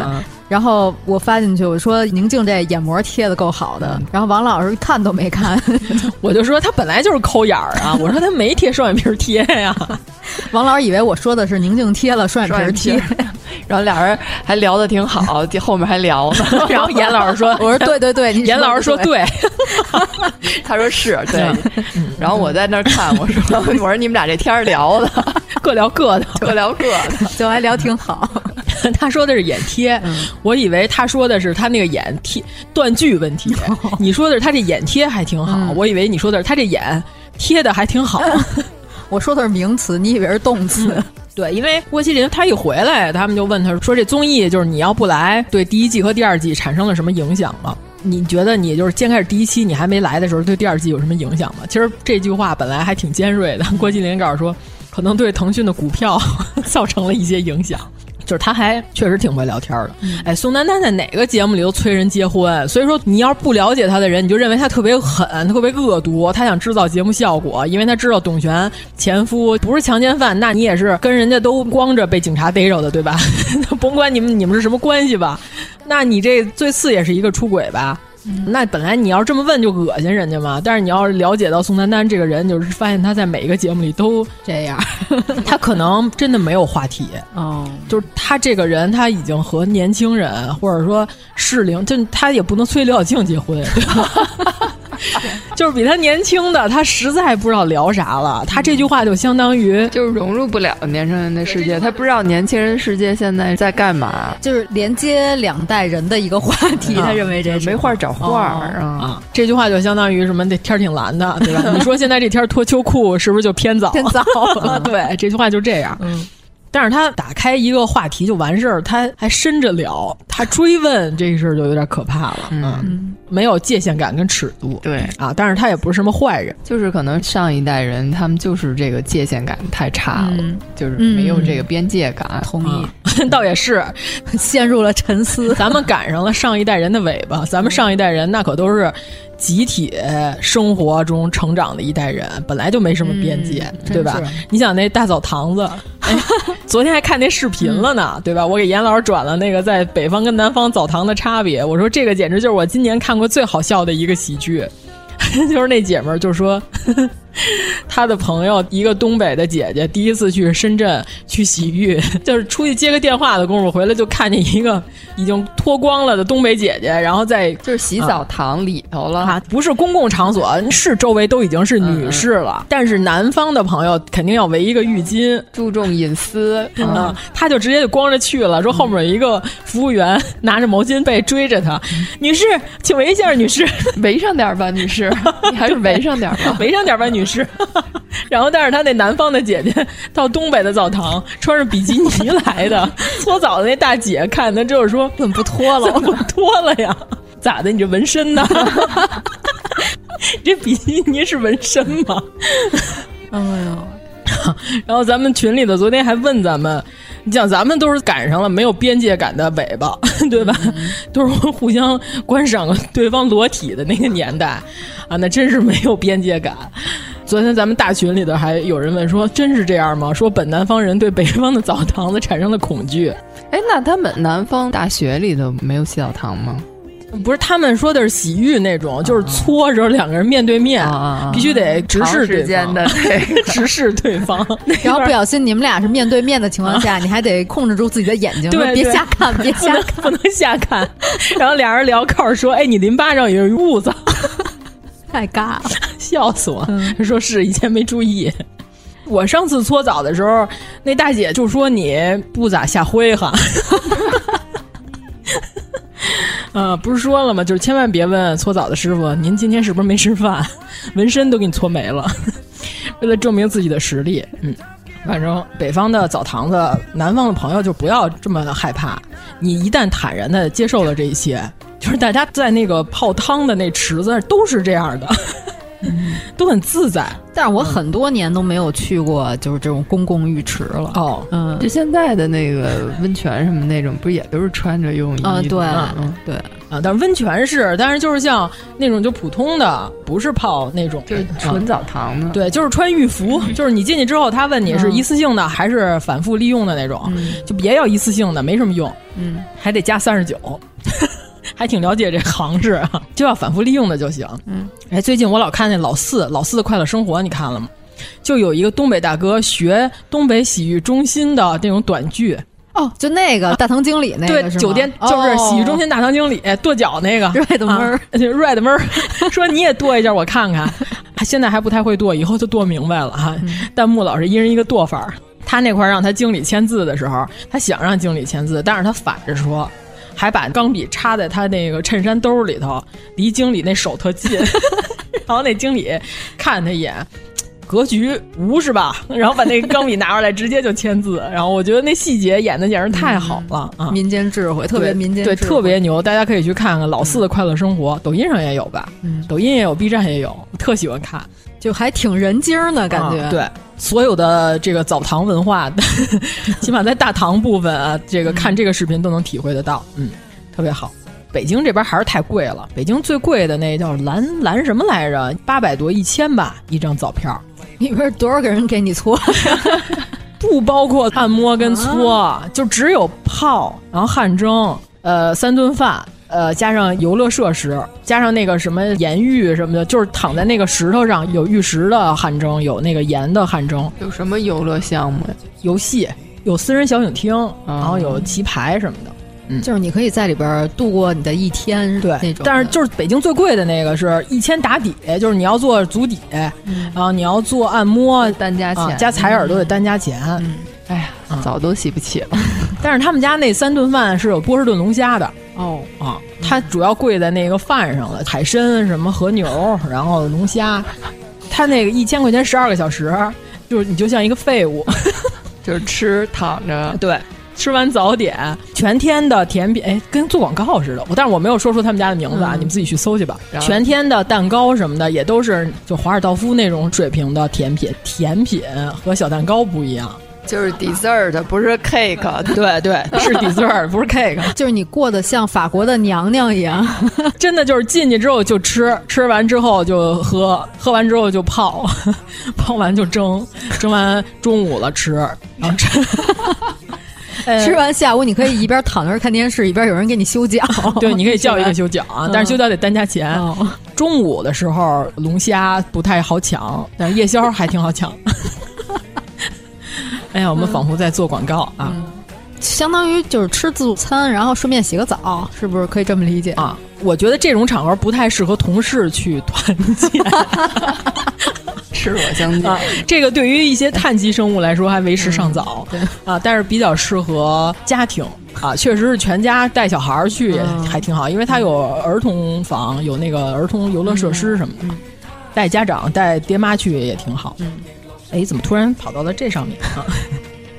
成吧，那严老师说说浪姐吧。啊，浪姐你们都看了吗？没看，我就、啊、我就看了一公之前的，包括他们单人 solo 一公之前的排练跟一公，我觉得最好的节目竟然垫底，我就不看了。叫小神婆跳那个什么野玫瑰啊啊！对对对对，是吧？那节目好多人都说好，都说哇大美女，然后怎么这么低的分？那个节目是好像最有现场感的一个节目。对啊，那为什么呢？最后一名舞台效果最好的是吗？嗨。这综艺打分可不是就不好说嘛、嗯、这主要是浪姐这个节目都第三季了、嗯、主要是这种形式我也有点看累了，主要是第三季的时候它已经不如第一季的舞台和服装整个效果都不好，我觉得整个反正我觉得他们那几个回收的各种颜色垃圾桶的那个表演我觉得有点震惊了对对对，那么漂亮的一组怎么就做这个造型、嗯、那有什么人情世故的名场面吗？反正我知道严老师对赵英子挺烦的因为我们都没看，所以就是严老师对他的无缘无故的恨是从哪儿来的、嗯哦、我觉得他们是从一开始必须要有这么一款、哦、这样才能最后给他送走送走所以遭人恨的他就是上一季的陈小云啊，差不多哦，嗯，陈小云那反正我是震惊到了，嗯，就是主要这个大姐有点想走黑红路线，我感觉她她是不知道她这些行为招人烦吗？也有可能，不然她就改了。我我不好说这事儿，因为咱们不了解人家啊。就是因为你看这里边最有资历的应该是那英和宁静，嗯，然后就算包括张强这三个老姐姐了，算是。第一集那英跟宁静盘着那个桌子，俩人围着桌子转摸摸的时候，就谁也不能挨着谁，跟 N 级跟 S 级似的。就是他想剪出那种矛盾，哎，该说不说，就是这个浪姐的剪辑矛盾的能力比《桃花坞二》差远了。《桃花坞二》这情绪是堆叠的。反正我觉得浪姐这一季整个都下降了，嗯、对就水准啊。浪姐是从一开始就玩尬的，就是他们俩就是上来就对立，嗯、是吧？就不不知道为什么无缘无故的恨。不是他刚开始那英和宁静那个转桌子、嗯、那个镜头，我觉得他是想拍出那种大宗师的那种啊，啊但是并没有两个两个阵营的那种感觉。对，嗯、但是最后就变成了特别奇怪的效果，就很怪。嗯、而且我觉得他们俩应该没什么过意不去。呃，对，因为他们俩完全不是一个圈儿的人，嗯、一个是音乐圈的。一个是在不同的领域，啊、对我只能说人家两个人挺敬业的，就是可能真的，如果说有节目组要求的话，人家就是真按照这个要求来展现这种对立的。哦、嗯，因为那会儿我就说，我说你们要想看对立，你们把田震请来。哎，也可以。啊、对，田震跟那英，那就是不谈输赢，只谈生死。我那天还在群里科普了一下呢，就是原来咱们金曲颁奖和最受欢迎歌手奖还是挺有分量的奖，不像后来就是这种水了啊，就跟糖似的，就是今年你发一颗，我发一颗。那会儿还挺认真的，真的是投票颁这个奖。嗯。但是呢，有一条要求是什么呢？这个奖必须得是本人来领，这奖才能给你。嗯那你要不来，你就瞧不起我们节目组，对吧？那个主持人还是武周彤、哦啊，你记得吗？哎呀，这个名字真真够古老的呀！小朋友们都不知道，啊、不知道武周彤是谁？这得九十年代的名字了吧？对于现在的小朋友呢，武周彤就相当于赵忠祥和这个宋世雄，至于我们、嗯、是吧？大概是这个年龄跨度，可能都没听说过。对他们说了，说你跟现在小孩安利孙燕姿，就跟咱们家长跟咱们安利毛阿敏差不多。按这年龄断层来说，嗯，呃，因为当时呢，这个田震的呼声是比那英要高的。那会儿摇滚可比抽，呃，没有抽，不不，没说啊，没，差点把实话说出来，把心里话说出来，刚把声母说出来，流行，可高级多了。嗯啊，那那会儿那根本就没说唱什么事儿呢还，还、嗯、那个年代，在北京的这个音乐圈，那田震是绝对的一姐，是吧？嗯、大姐大。那会儿田震的投票也是比那英要高的啊。那会儿田震出的都是什么铿锵玫瑰，是吧？啊、什么野花儿，是吧？挺火的那一阵儿、啊，都是那些励志歌曲，呃，放在现在体育台播都没毛病的那些歌。嗯田震呢，就先开始本来就是说，呃，我那天应该是有一个其他的商演，我来不了领这个奖，你不来呢，就肯定不颁给你了呗。嗯、结果田震就是很重视这个奖，嗯、他特意把那商演都给推了，嗯，特意来到了现场。结果呢，这奖没给他，给那英了，只给了田震一个十大金曲奖。然后田震呢就生气了，就是说我很重视你们这个奖，嗯、我特意为了你们把别的商演的活都给推了，我来了，结果你们还不给我，就给了我一个十大金曲的安慰奖。之前跟他说了要给他这最高奖了吗？因为这是观众投票，那个结果是公开的，哦、就是知道肯定是他得。哦啊、明白啊？对，就像现在什么最受欢迎歌手是吧？哦、这个粉圈女孩、嗯、一声令下，哗一下全投。这哥哥唱歌你没听过，但是他是这个排行销量第一名。名那个年代跟这可不一样，那真是一票一票观众投出来的，嗯、就是真是听众都听过这个歌，你可能都不知道这人是谁，但是这歌你肯定听过的。那会儿投票你应该还是短信、寄信什么对那种，呃，有可能是寄信，有可能是短信，嗯、那真是一人一票、嗯、那种。田震就是说我很重视这个奖，结果你们现在给我玩一撮儿，嗯，啊，具体为什么就给那英不给田震了就不知道了。田震当时就把那奖杯就往台上一扔，就是那这个奖不领也罢，然后就扔了就走了，真牛啊！然后呢，那英上来呢就哭，流着泪说：“感谢我的歌迷，我认为这个奖应该是我应得的。我告诉你们，你们娜姐最烦装逼的人，你你说这事儿办出来，那你要这么一比，那田震是真刚啊，是吧？”嗯第二年田震就直接不参加了，说老娘就不领这奖了。第二年还是那英，嗯、后来田震因为得病，开刀动手术的病，就退出歌坛了。嗯啊，但是疫情之前一九年的时候，在这个崔健去美国巡演的时候，啊，田震现在定居美国了，还请田震来现场演唱，就是大家可以网上找视频，老姐姐连唱五首，哦、气息巨稳，真牛啊！这我们今天这节目差点就是做老组合选题了，嗯、就跟前两天那后街男孩一样，你就看当年我们喜欢的歌手是什么实力，嗯、就是 C D 啥样，姐姐就给你唱成啥样啊，那叫真牛。那天看那个现场真不喘呀、啊嗯！啊，对啊，这几个老哥哥就除了腰是吧，水桶一样了，下巴有三层了、嗯、啊，那没办法了。嗯、之外就是真稳啊，还是当年那样、嗯。因为那天晚上直播的时候，咱们转过去了，有些人就没追过这个组合啊。咱二群罗师啊，他说我没追过后街，但是手那肯定听过吧，首首都会唱啊。啊对对对，你看哪个这英文歌你不会唱这调，你肯定听过。就是你们那天晚上发的那大部分那些、嗯、我都没追过，但我都会，对，都会唱过、啊嗯、对。然后我就说，就算你没买过他专辑，理发店的托尼也不会放过你你烫头这一下午，我这专辑给你播四遍啊，是这么回事。太火了，那会儿我买那辣妹，我都不知道那张专辑叫什么，我就知道有一组合特火、嗯、到处都是大海报，进那音像店里边就放的是辣妹的歌。那张辣妹的是那个百代出的啊，白的封面的、嗯、啊，对对对，那、啊、那当时卖三百多块钱一张啊，但我买的是卡带，没那么贵啊、哦，我买的是 C D，、啊、我当时真的是花三百多块钱去买的，真下本儿你可。我进音像店，我就跟那服务员说，我说哎，就你播这玩意儿，给我来一盘。然后太粗俗了，服务员说这个礼拜都没有了，说你过两天再来啊。哎，好像那会儿音像店里头就是会把最近主推的最火的、最火的歌在那播，搁到最明显的地方。对对对啊、嗯嗯！他就说这没了。我一般都是在新街口买。哎，我也是，是新街口那边不都是那个音像店、嗯、对对对对对，卖正版的音像制品？嗯、对，但是我都买卡带了，对，磁带一般都是买正版的。就是只要能买着正版的，嗯、我基本上都是买正版的，嗯、就是卡带和 C D 都是。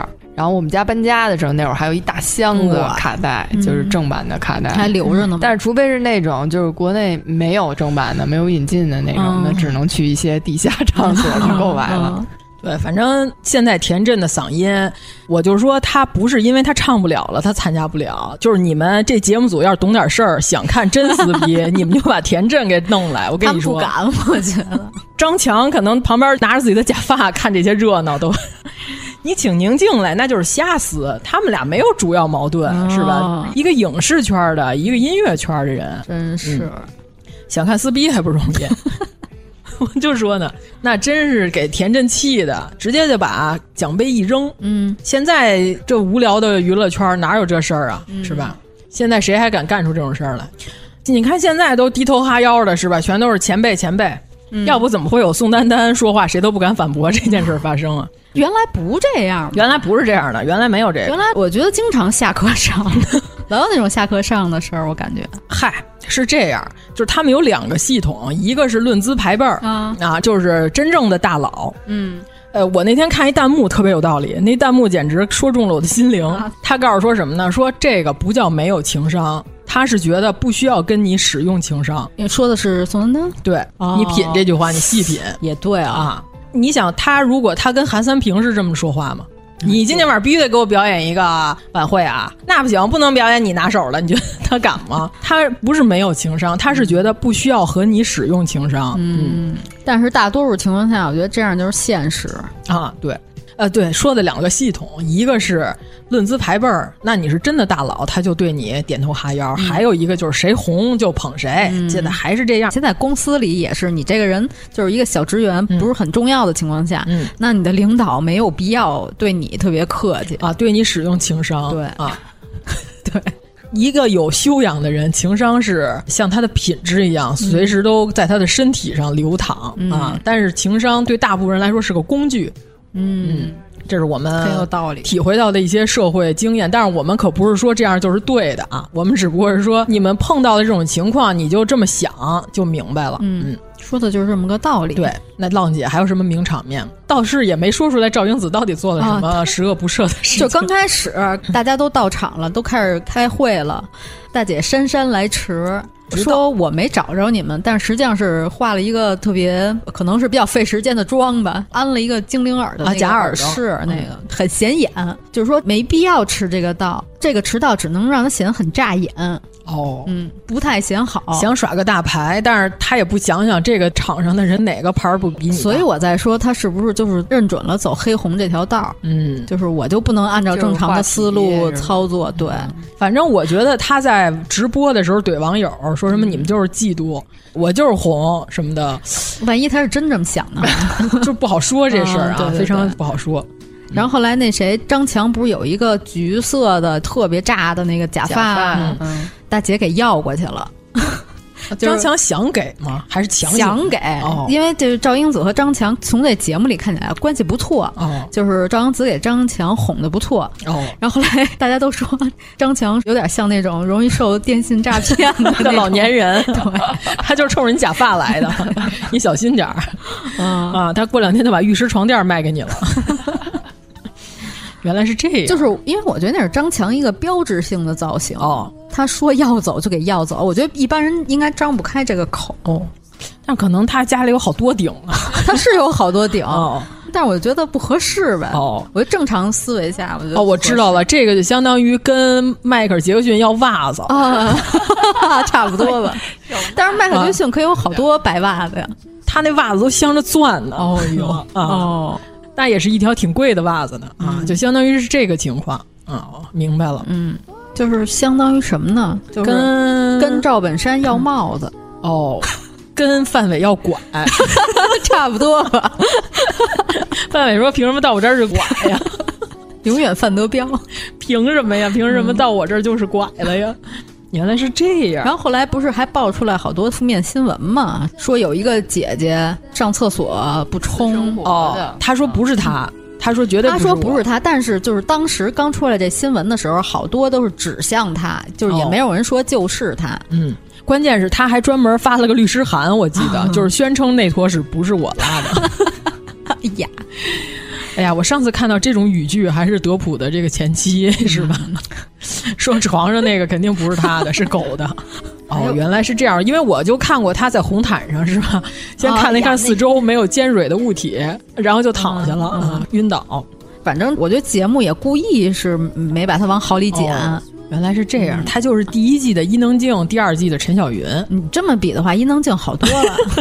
伊能静只是有没有缺点，只是有公主病啊。嗯，中间有一个他和阿娇坐一个车的时候，因为之前在排练室的时候、哦、阿娇说了一句好像他的表情不好吧、嗯、但是那个话确实说的挺硬的、哦、那一句话，但是也有可能是他的普通话也就是这个水平吧、哦、反正从最后节目呈现来看是这样的，具体大家可以去找那视频去。嗯，排练完了以后他回去那车上他就问阿娇说你平常就是这么聊天吗？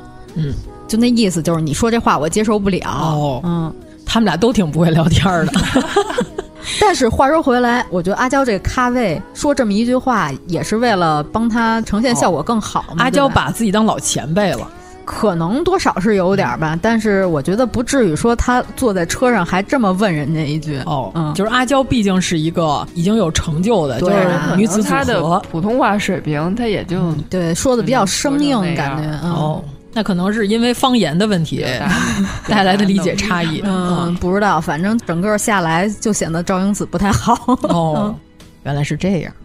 反正后来我就没看了、嗯、我觉得那个节目都不是很吸引我，我第一季之后就不再看了。就我就记着好像好多人都说刘念特别厉害，刘恋刘恋哦，对不起刘恋乐能不分开行、哦、刘刘刘我也差点被你带走刘恋和薛凯琪那个舞台还不错哦，但是穿的衣服也确实太奇怪了，穿的特别像一个刷碗那钢丝球、哦、也就是说后边的节目就不值得期待了，撕逼比不上桃花坞、嗯、节目比不上前两季。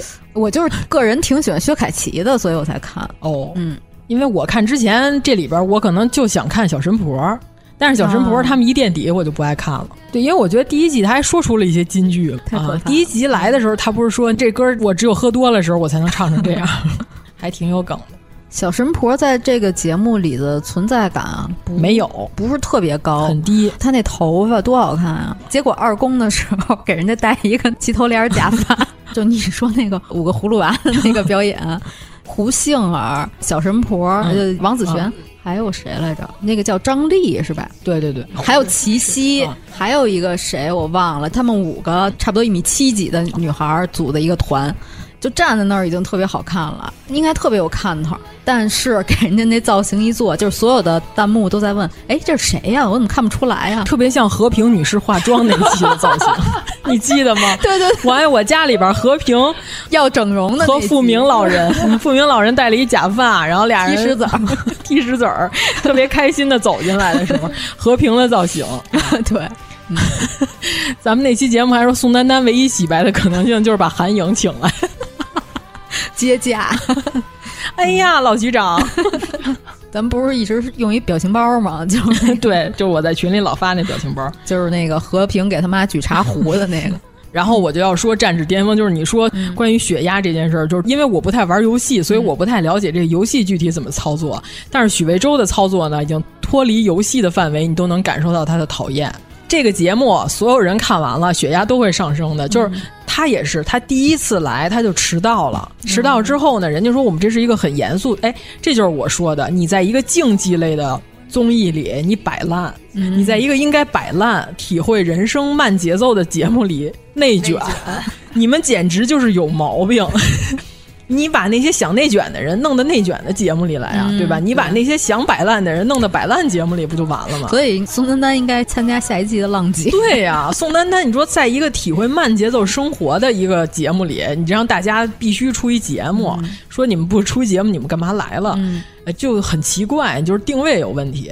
就这里边许魏洲就是摆烂型，他第一天来就迟到了，然后因为电竞是找的专业的选手来给他们当指导、哦哦，指导他那人咱们不太熟啊，据说是他们电竞界也挺牛的一个人，而且脾气也特别不好，出了名的脾气不好那种。我跟你都不是一圈子人、嗯、然后结果许魏洲一来他就说你迟到了，因为你所有人一起集体做五个深蹲、嗯、他就还抖机灵还多做俩还嘿嘿，但是乐特别不严肃。然后人就说那你就再做俩、嗯、然后后边的比赛呢他是凭借着自己的这个小聪明、嗯、就是在本来他们可以大幅度优势的情况下把这个比赛给拿下的情况下，用一个残血把这个比赛给拿下了、嗯、然后许魏洲还说你看这最后还是我给打下来的呢，然后结果那教练就说说你有什么可美的呀，你觉得你打成这样还挺好的是吗？然后许魏洲还挺不乐意的，就等于他已经和这教练产生矛盾了、嗯、后边教练就说要开始给他们进行分组的这种训练，说你应该怎么怎么着，许魏洲就上来就问那你就说我们应该怎么操作吧，人教练说你现在你这基础还没到那份儿上，我告诉你怎么操作你操不出来是吧，我告诉你你弄出来嘛、哦、那意思就是我先告诉你基础的怎么玩什么的、哦、还没说完呢许魏洲就不乐意了，一摔桌子就出去了，他一出去人家剩下人也没法进行训练了，因为教练要讲肯定是你们是团队打比赛啊、嗯、然后结果出去劝他去了，许魏洲还给人小姑娘骂哭了，他说我就是想问他怎么开车，他竟然让我先系安全带，然后弹幕全是那不然呢。你是不是哎，严老师刚刚听到已经翻了一个巨大的白眼儿，就是黑人问号脸。对，就是我说，嗯，你这比喻还挺恰当的，更显出来你的混蛋了。咋的？你还想不系安全带开车呀？真行、哦，那个。对啊，就是哎，你这血压，我跟你说，我看的都是剪辑，嗯、我没有敢看全的，因为杨幂那组血压更高。嗯、杨幂是一个人特别牛，她带了一堆废物。废柴组是吧？对，那些人呢还谎报自己的实力，都说自己是特别厉害的大拿，结果组了一队之后，杨幂才发现他们都是垃圾，给杨幂气的，就是杨幂还是拿小号打的，嗯、杨幂没用自己大号。哎，杨幂是在游戏圈比较有名的女明星，呃，在娱乐圈比较有名的游戏女明星。哦、原来如此、啊，按说她应该是挺牛的，就是那种属于这节目，就是因为不能够开麦骂街。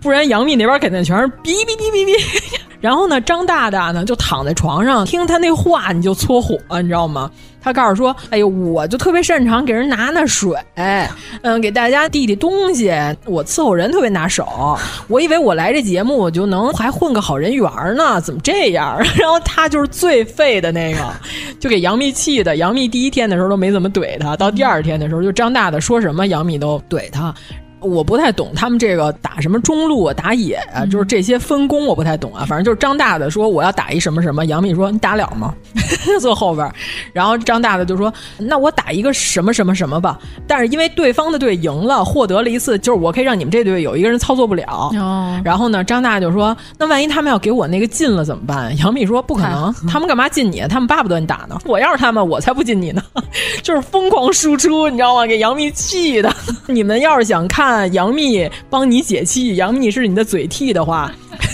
也可以看看这个综艺，真是名场面。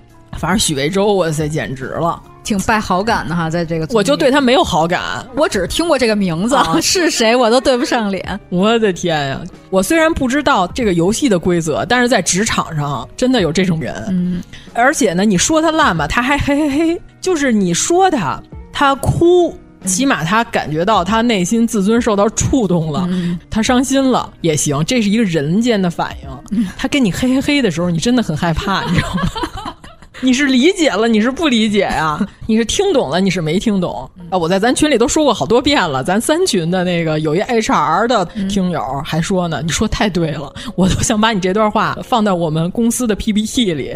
我那天和我们同事俩人，我们公司同事是 H R， 开始他在车里边，就是他那边呢有一个朋友是打算呢离开这个大的一个国企出来自己单干当老板，我就听他说那话，我就心想，我说哥哥，你真是一点社会没接触啊，我都听不下去了，你知道吗？他说什么？啊、他那儿问，他说我应该找有一些工作经验，但是呢，年龄已经在二十八九了，三十岁出头了，该要孩子了。你说他们要是万一怀孕，那就工作不了了，还是我应该要一个刚毕业，但是没什么工作经验，但是他短时间内要不了孩子，还能多干几年呢？就他问这种问题，就是网上也有很多这种讨论啊，说什么职场对女性歧视啊。有没有什么孩子呀？呃，会不会影响他的工作呀？什么之类的，是吧？经常有这种对立的帖子，是吧？一下就往起拔了啊，女性歧视。然后我在那听，我都听不下去了。我说，我说大哥，跟你说句实话，我说在茫茫人海之中，你能在一百个人里，你给我找出五个有脑子的人类，我都佩服你。我说你竟然还在讨论他的性别，他能否拥有生殖系统？我说这个就没有必要。有的人你也讨论他怀不怀孕。甭管是他男的还是女的，就是什么孕傻傻三年是吧，就是有这种说法对吧，我说他没有怀孕，他的智商也就那样，不足以处理这些事情，没有什么意义。如果你有幸在你招人的情况下能招到一个有大脑的人，你千方百计的都要把他留下来。你知道你在职场里能碰到一个正常的人是一件多么不容易的事儿吗？我说我们同事客户要求画面上放五个人，哎，他就给我传达放四个，为什么？我就想你为什么要给我打这个折？我百思不得其解，对吧？我不明白，我也解释不了。后来我就不问他了，我问另外一个同事，那个同事上来跟我说他傻逼，你别理他。啊，说出了这个问题的真谛，对吧？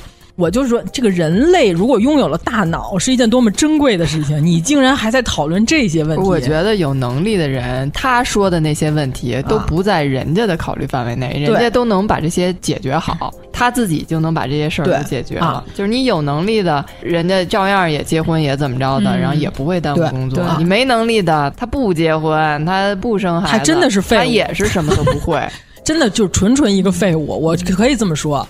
这些什么对立啊，这些讨论啊，这真的不上班的人，他没有接触过过多的职场，或者说他可能平常他只接触到这四五个人，他没有这个深刻体会，不像我这种换了这么多公司，平常得接触多少客户。那我原来我们小公司的时候都是我们去谈客户，设计亲自去谈客户，那多不容易啊。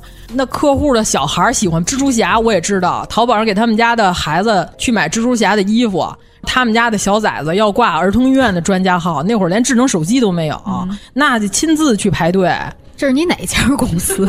就是原来我刚从出版社出来的时候去的那公司、哦、你想想、哦哦哦我心说这些事儿我都能做到，你做不到，因为我是设计，这些事儿本来不是我分内的事儿、嗯，是因为我们公司太小了，没有 A E 去维持客户，嗯、所以说这些事儿是没有人分担的情况下，那我不得不做。如果我不把他说服了，这个东西就是我要改四万多遍，对吧？嗯那我肯定我想方设法说服他，所谓的这人有这个见面之缘，就是你亲自的你跟他接触了，他不好意思这么折腾你，真的是百分之百，人与人都是互相的，你平常你连他朋友圈点赞你都懒得点，你都不维持客户，你就会跟客气这儿哼哼。我真服了，我跟你说，我说你所有干这些事儿我都干过，早上起来四五点钟那会场刚一开门，因为再早会场不让进，嗯，开金融会那大会场，我们去给人搭展台，地毯那膜都没撕呢，我现借的吸尘器，我穿着一身呢子大衣在地上撕那破膜，弄我一身土，因为来不及了，他头一天晚上还改呢，贴那小字儿在那个接待那前台上现贴的，那字儿都是工人现拿胶贴的。所有这些事儿我都干过的情况下，我现在我终于不用干这些事儿了，甭管是哥哥是姐姐吧，反正您给我来一个嘿嘿嘿，我真受不了，你知道吗？所以我就说，你要亲自接触职场，性别矛盾根本不是问题，矛盾是能力冲突，真的是能力矛盾、嗯、我就说完之后，我那个 H R 的同事赶紧把那蓝牙给关了，他说你别再给人上课了，我说我告诉你，就我这个听进一席话，真的，他要是听进去了，他就应该赶紧扭转他之前那个幼稚的职场观念。我觉得他这种想法他就幼稚，不要单干了吧，不是一天两天能扭转过来、啊、他出来肯定是一巨缺无比的领导，对，他就不要单干了吧、嗯、就不要创业了、嗯、对啊，创业多难呀、啊啊！这是今天小西主播又被孩子绊住了没来，我觉得他要是说这种又没智商又没情商，他也能说出好多了。对，然后我说我告诉你，有的公司招了一一个人等于减少三个人，然后呢，我们那 H R 说那怎么可能呢？非战斗性减员说他就是在那儿搬物料，他也算干个活啊，怎么可能来一个人等于减三个人呢？就是我们俩不是中午开车出去吃饭嘛、嗯，正好路过了一个大的这个购物中心，要把这车停到地库去，集餐饮于一体的那种，啊、所以经常会排队，尤其是中午周围全是写字楼的情况下，啊、这个车会排得很长，所有车都很规矩的排在那儿。下坡的时候呢，哎，前面有一车，他已经开下去了，嗯、他突然发现他不要进这个大厦，他倒车，我去，哎，你就说他多不要脸。他一倒车完了就堵死了、啊、这怎么着他也得绕一圈出。正常情况下就应该是你自己傻叉，对吧？你自己进错了进口，你应该从这个入口进去，进去从出口开出去，这叫有公德心的正常人间的阳间司机，对吧？而且他有大脑，对吧？他知道应该这样处理。不是人家设了一个入口一个出口，不就是让你这个车不能对流吗？哎，他不，他就等着。这不是就是高速上倒车那种款吗？就是反正我不走，你这个保安就得给我处理。僵持了五分钟，后面这车可就堵起来了，嗯、就巨老长了。保安终于受不了了，后面车开始哔哔哔狂摁，保安就开始指挥，紧贴着他就几厘米那车往旁边挪一挪，蹭一蹭，然后他哎倒出去了，走了，我都惊了。我说你看见没有，这就叫来了一个人等于减少三个人。然后我那同事说懂了，生动的一刻，我看懂了。懂了嗯，真的，他会减少你的效率，他把你的一切都毁了。他还嘿嘿，其实有那五分钟，可能他都走了，嗯、他都出去了，绕出去了都、啊。他的脑子里只有四个字：我就不走。就是我就不知道跟谁在较劲。对，反正你得给我想办法。他是已经到那坡道上，对，他已经下坡了，下去了啊！他刹住车，他等着，他要倒回来。不神经病吗？对，就这样，是不是听着就血压起来了？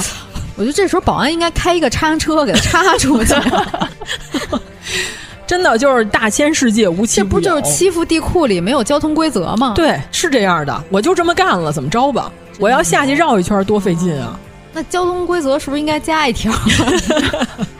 我因为我没有本儿，我不知道交规里有没有，交规里应该没这条啊。在地库里头耍混会不会监禁四个星期之类的这种没有是吗？啊，暂时还没有，那应该加上啊。嗯、对。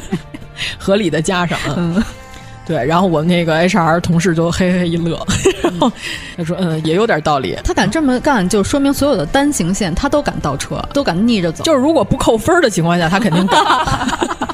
我是这么认为的。你看，所以说这个处罚机制还是有有用。所以我就说，约束人不是靠道德，嗯、约束人是靠法律、嗯、啊。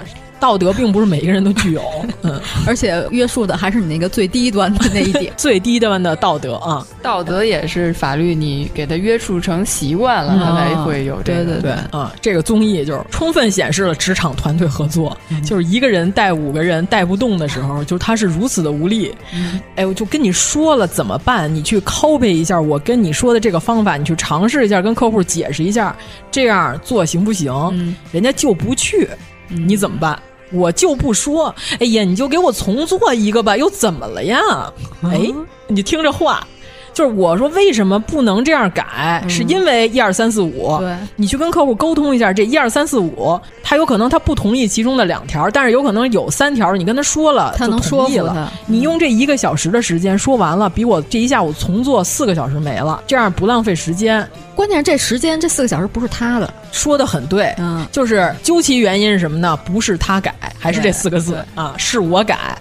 我说您倒是把我豁出去了，我说姐姐你不是我的义母，我没必要这样，咱俩没有抚养和赡养的关系，你干嘛呀？咱们都是同事，就是亲妈你也把灯绳都丢断。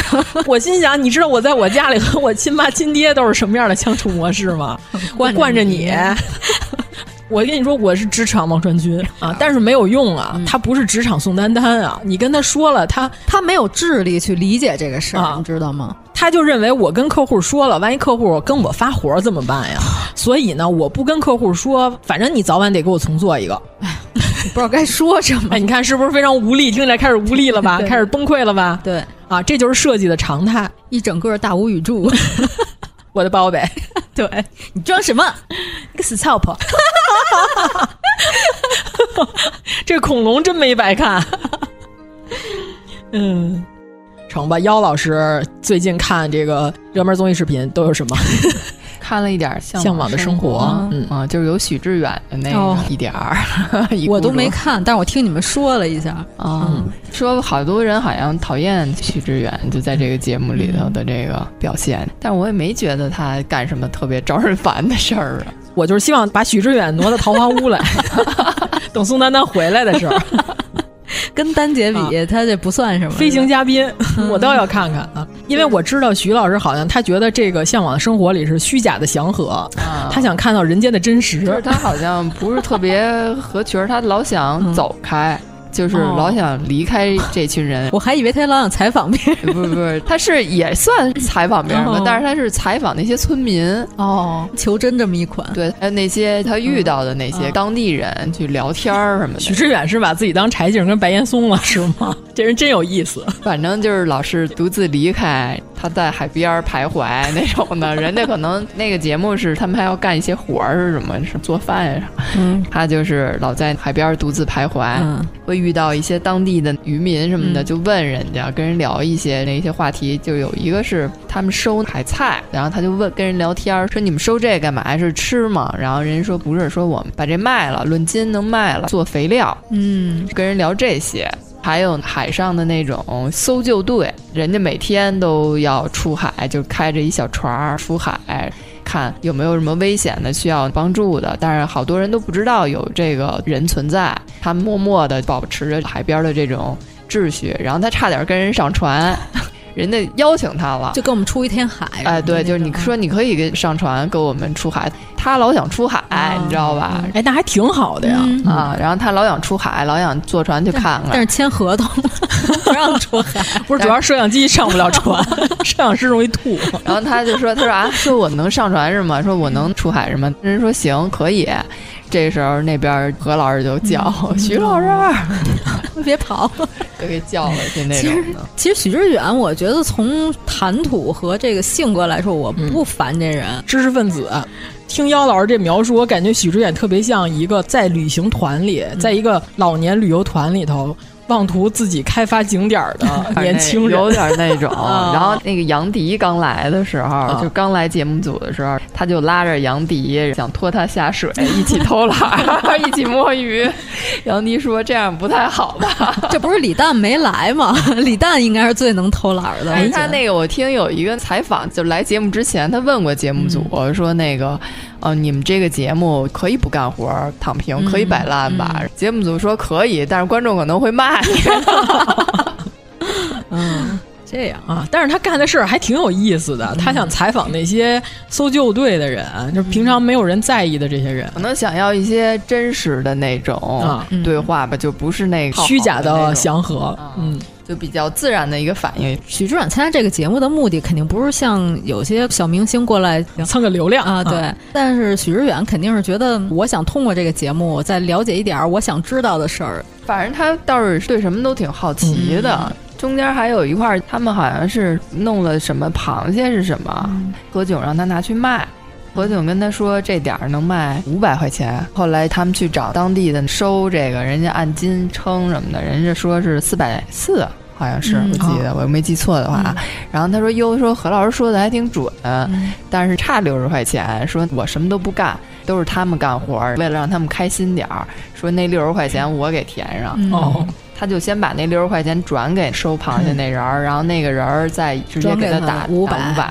然后哎，这不挺好的吗？对，这不是挺好的吗？嗯，我觉得他的状态特别像咱们的那些父亲们，到了这个岁数出去兜兜转转的时候，特别喜欢就是自己开发新路线那种感觉、嗯、主要这是我一直干的事儿，就是我爸我妈还在跟扁鹅合影的时候、嗯、我已经开始搜，我说哎，这附近有一古村，要不然我跟导游商量商量，我去那边你们在这玩着、嗯、我晚上再跟你们集合来啊，我可能是干这件事儿的一款。嗯嗯，好像观众对他有些微词，还是因为他老说家庭的那种感觉会让他有压力，嗯，所以他也选择不结婚啊什么的，这种、嗯、就一个人自由自在的。他说有的人喜欢这种稳定的这种关系，又很温馨，说但是这种是建立在你们要互相彼此有付出有那什么、嗯、他觉得这个对他来说是一种个人压力、嗯、所以他选择他承受不了这种责任压力，逃避逃避、啊、嗯，然后他也我我觉得也不算逃避吧、哦、这属于自己知道自己是什么人，知道自己有多大脑袋、啊、戴多大帽子，人家就选择一个不会对别人造成伤害的一个方式，反正、嗯、听起来我觉得也挺好的呀，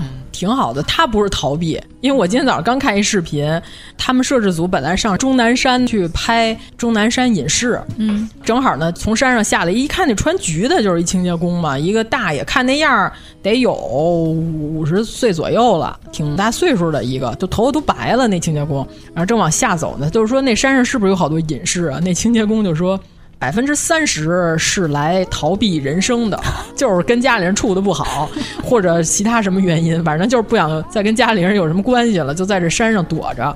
百分之三十是骗钱的。哎，我想问一下，终南山上面是真的住山洞吗？呃，不是，就各种各样，有人自己盖，哦、盖小院也有，哦、也也有真的山洞。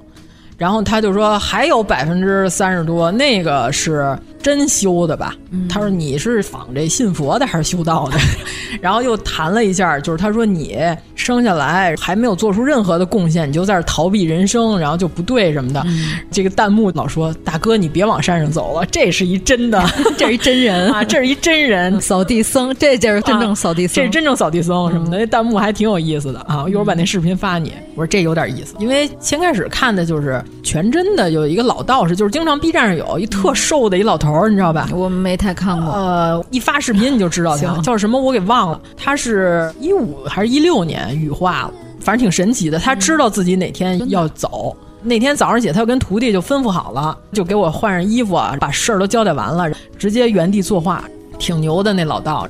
有好多新闻媒体都采访，后来人家就不太爱接受采访了，说我这当隐士当挺好的，你们这尘世间老在这儿这个打扰我。嗯，一百零几岁死的啊，他死之前那几个月还下地干活呢，反正挺神的。记者老问一些奇怪的问题，记者还问他说说您知道自己前世的事儿吗？然后老道告诉说前世反正肯定干错事儿了，不然也不会让我下来。还挺逗那老头。说的还挺有道理。他说我估计我肯定干了什么错事儿，不然也不让我下来。就是原来是白云观的、哦、嗯，是全真的智字辈儿的一个老师傅，嗯，挺有意思的。我老看他讲一些这个人生的哲理、嗯、是吗？人老说大白话、哦、啊，就没怎么说过高深的，估计说我说高深的你也听不懂算了。那你发给我，让我受受教育，你知道吗？不是教育。嗯，挺有意思、嗯、啊。反正我觉得喜剧演就是有一点跟现代社会格格不入的那种知识分子的，但是他不招人讨厌、嗯、我觉得反正在我这儿没招我讨厌，我觉得还挺有意思，就是干这些事儿吧还挺轴的啊，有点啊、嗯嗯。你说他跟王传君能聊一块儿可能王传君老了就是许知远、嗯啊啊、在多读几年书的情况下、嗯嗯、但是王传君好像还挺喜欢人理他的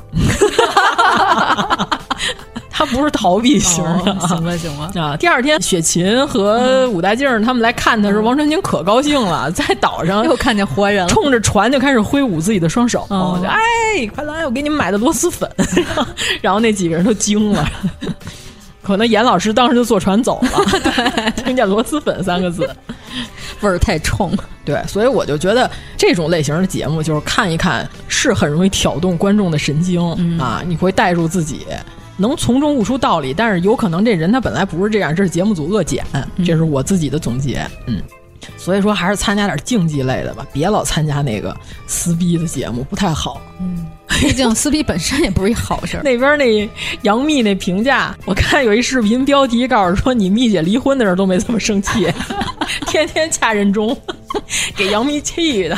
他用小号打的，都比那帮人牛多了。嗯，确实是，就是越聪明的人越跟蠢的人去交流、嗯、他就真的特别真绝望，对，真的很绝望，对，嗯，是真生气、嗯嗯、好像那节目里还有龚俊吧，我要是没记错的话，因为我看的剪辑，我无法全程观看许魏洲，我只能看点剪辑，我全看他我气死我，我得打车去他们那个去他们那节目组那摄影棚，我高低我得问问他、嗯、你怎么回事儿。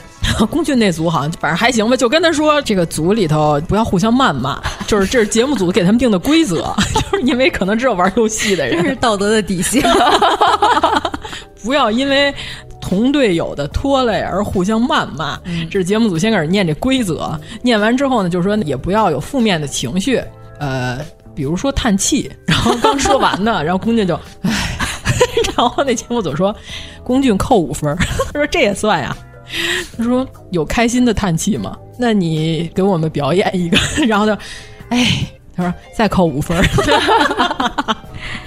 他说你这个演的不是很有说服力啊、嗯、反正我就光看许魏洲，我的天哪，服了大哥，你是干这个的。所以咱们那会儿不是说吗，能不能有一个综艺把这几款都搁在一块儿对，张大大张大大是带队的导游、嗯、不是说有毛阿敏、陈小云、赵英子啊，赵英子啊，宁静，你就是跟张大那留言写你，然后张大胆问号。本来我还说这节目里应该有孟子义是吧？孔曰成人，孟曰子义。我现在我不这么认为，我觉得孟子义挺好玩的。嗯，你得接受他的节奏，你就能发现他说出你口出什么狂言。这句话还挺逗的。行，那咱们这期就是闲聊的一期，但是也挺有意思的，大家有兴趣呢透过综艺名场面看职场、嗯、对，看教育啊，看自己的情绪控制和定位、嗯、能看出来一些东西啊。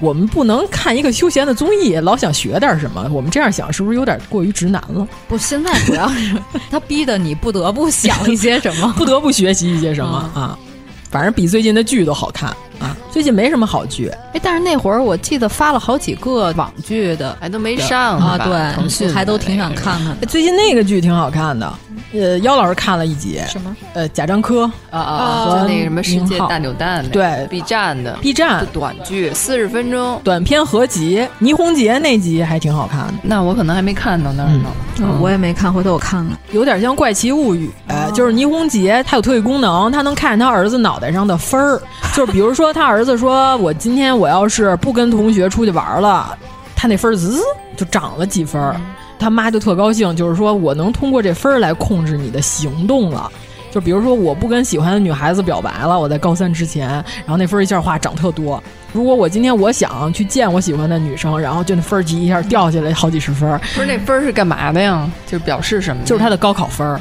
哦。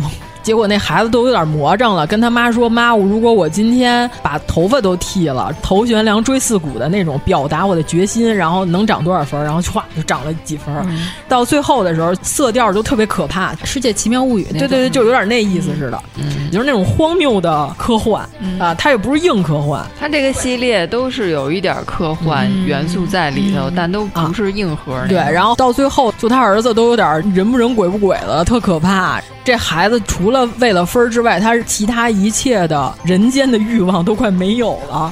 然后后来他也觉得不对了，到最后他那些同学都在那儿干嘛来着？我忘了。然后他就说：“说我现在过去和他们一起疯一下，我那个分会掉吗？”就是他儿子都已经特别忐忑，嗯、就是老每天问他妈：“我干这件事会掉分吗？嗯、我干那件事会涨分吗？”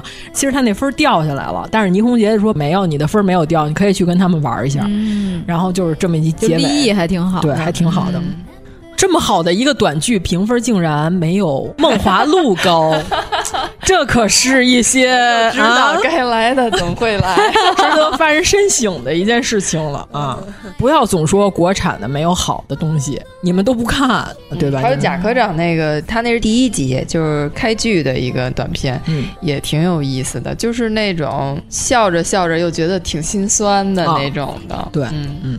就是在这种特殊的这种疫情大环境下，你会觉得可能有些行业就真的以后你可能见不到了那样的、嗯、反正推荐大家看，我就光看了一个倪虹洁的，因为好多人都说她演的特别好、嗯、贾科长跟宁浩演的，导演好像是《平原上的夏洛克》，对，那个导演、哦、导演的、哦然后导演他爸好还出现了一下，哦，又让他爸出现了著名演员，衡水著名演员，他特别喜欢他爸啊。嗯, 嗯，行，结尾就给大家推荐看看这个短剧、嗯、啊，但是这个剧好像似乎是要花钱的，呃、对，要花钱的，嗯、那就大家随意吧。嗯，对，嗯、我是因为妖老给我推荐，他是会员是六块，嗯、我那是十二，我说是一集十二还是一个系列？一个系列十二，妖老说全加起来十二，我说那还可以看看。第三集是张宇演的，挺实验的吧，中间有一个长镜头还挺有意思的，就是一边接吻一边跳现代舞那我得看看啊，听着就奇怪，嘴都没离开，但是一直还在跳舞那种啊，得品品啊、嗯、我就看了倪虹洁的那个。行，那就这样，好，我们这期就先到这里，谢谢大家，拜拜。拜拜。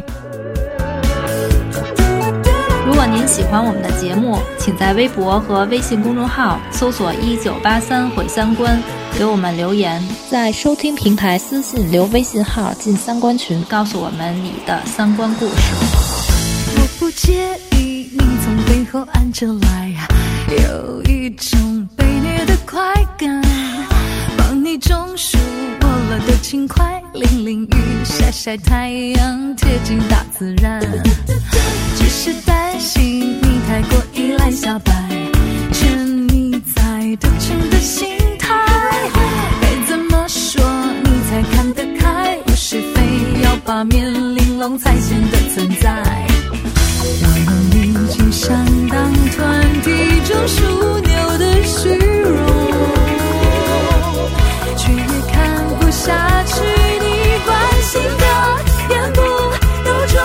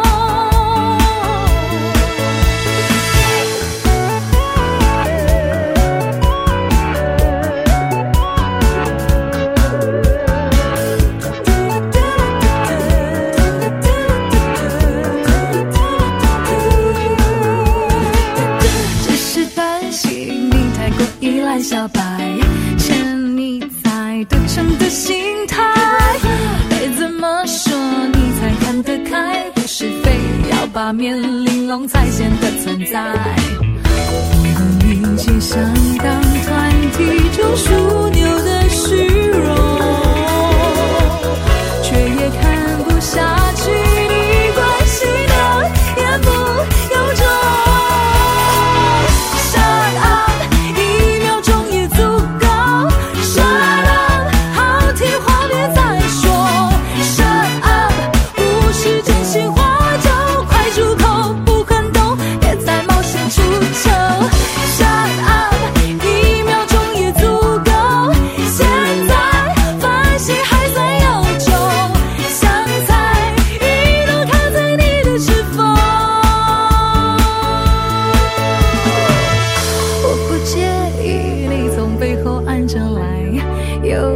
种被虐的快感，帮你中暑我来的勤快，淋淋雨晒晒太阳，贴近大自然，贴近大自然，贴近大自然。